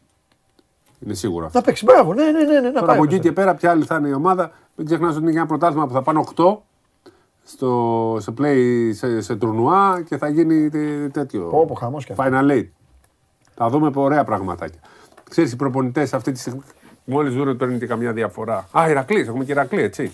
Που πέρασε από τον Εύωσμο. Α, ναι, το... Πολλοί κόσμο mm. είπε, κατέβασαν να πεις: εντάξει, δεν είναι και μακριά. Τον Εύωσμο πήγανε, έκαναν πανηγυρά και θεωρώ ότι ο Ηρακλής θέλει, αυτός θέλει είναι. Να ανέβει ξανά ο Ηρακλής. Ναι, ναι, μακάρι, άμα ανέβει μπορεί, να μείνει. Να μείνει ε, θα... αλλιώς, να το δουλέψει αλλιώς. Δεν έφυγαν οι προηγούμενοι, τώρα είναι κανονική διοίκηση. Oh, είναι Ηρακλήδης, είναι και ο Κακιούσης ασχολείται. Ο Λευτέρης. Είναι ο Λεκά, μπράβο, μπράβο. Μερικά έχουν ομάδα, πήραν καλούς ξένους. Ξέρεις, εκεί το μυστικό να έχεις καλούς ξένους. Να τους βάζεις εκεί με το χρόνο, έχουν και το χρόνο εκεί. Αυτό μου άρεσε εμένα. Ναι, ναι, ναι. Για, να... για τα λεφτά, ε. Ναι, για τα λεφτά και γιατί βάζουν και τους μικρούς. Ξέρεις, άμα και παίρνουν διαφορά, βάζουν πιο πολύ μικρούς, παίρνουν περισσότερους πόντους. Καλά κάνουν, καλά κάνουν. Ναι, γίνεται ωραίο παιχνιδάκι. Και ε, τώρα, να το κρατάει η γραμματεία, όπως έλεγες, και τους λέει. Το έχουν εκεί η γραμματεία με, το, με τη στατιστική. Mm. Και άμα μπεις τώρα στο site της Ομοσπονδίας και πας στα στατιστικά, υπάρχει. Ας πούμε, έχει ε, στατιστική, τε, από που βάλανε τα καλάθια, κάθε, και τελευταίο, τελευταίο, time played. Και λέει, ε, είκοσι πέντε και κάτω έπαιξε δέκα λεπτά, είκοσι τέσσερα και κάτω τρία λεπτά, είκοσι δύο και κάτω και ό,τι το καθεξής. Και σου βγάζει μετά ένα μπόνους εκατόν είκοσι έξι λεπτά. Έχει τέτοιο. Πόσο μπόνους παίρνει σε κάθε μάτς. Θα υπολογίζουν εκεί οι προπονητές. Θα τα πάρουν πίσω αυτό. Αυτά τα, τα λεφτά στα, ό, στα δύσκολα μάτς. Ε? Ναι, αυτά πρέπει να αφήνεις τους ξένους έξω. Γιατί οι ξένοι έχουν όριο να παίζουν, μπορεί να έχεις καταφέρει στο τέλος να παίζουν σαράντα λεπτά. Αυτό λέω. Ναι, αυτό, αυτό, αυτό κοιτάνε τα πάντα. Και μετά θέλουν τα μπόνους για να πάρουν λεφτά. Επιτραπέζιο παιχνίδι έφτιαξε η Ομοσπονδία. Αυτό δεν είναι πρωτάθλημα μπάσκετ, επιτραπέζιο. Στρατέγκο. Μάλιστα. Γεια σας. Φιλιά, Σπυράκο μου, φιλιά. Τα λέμε αύριο. Λοιπόν, αυτά από το μαγικό κόσμο του μπάσκετ. Σπύρος Καβαλιαράτος. Να αποχω... Δεν πιστεύω. Τρέμβος, ε. Ε. Τελεία. Τι ναι. Πω, πω, δεν μπορώ να το πω το ρήμα. Τι ωραία που μου το είπες το αυτή. Μου λέει ο Γιώργος τους. έξι η ώρα, για σας, ε. Λοιπόν, έξι η ώρα Λεβαδιακός ΑΕΚ, οκτώ η ώρα Όφη Λαμία, δέκα η ώρα West Ham Bournemouth και δέκα η ώρα Θέλτα Χετάφε. επτά και μισή Κρεμονέζε Σαμπτόρια, δέκα παρατέταρτο Σασουόλο Βερόνα. Αυτά είναι όλα τα ποδόσφαιρα, επτά και τέσσερα στο Αλεξάνδριο Άρης Ολυμπιακός. Ε, να είστε καλά, να περνάτε όμορφα. Αύριο στις δώδεκα η ώρα. Show must go on live. Είμαι ο Παντελής Διαμαντόπουλος. Μένετε στο Σπορ είκοσι τέσσερα για να έχετε εγκυρότατη και έγκαιρη και σωστή και αντικειμενική και ακριβοδίκαιη ενημέρωση. Φιλιά πολλά. Σήμερα, για πρώτη φορά στην ιστορία αυτής της εκπομπής, τη σύντομη σχετικά ιστορία αυτής της εκπομπής, θα αποχωρήσω μόνος μου. Ο coach δεν μπήκε στο στούντιο. Τον έθεσα σε κατοίκον περιορισμό λόγω του αποτελέσματος το μεσημέρι του Σαββάτου. Φιλιά πολλά.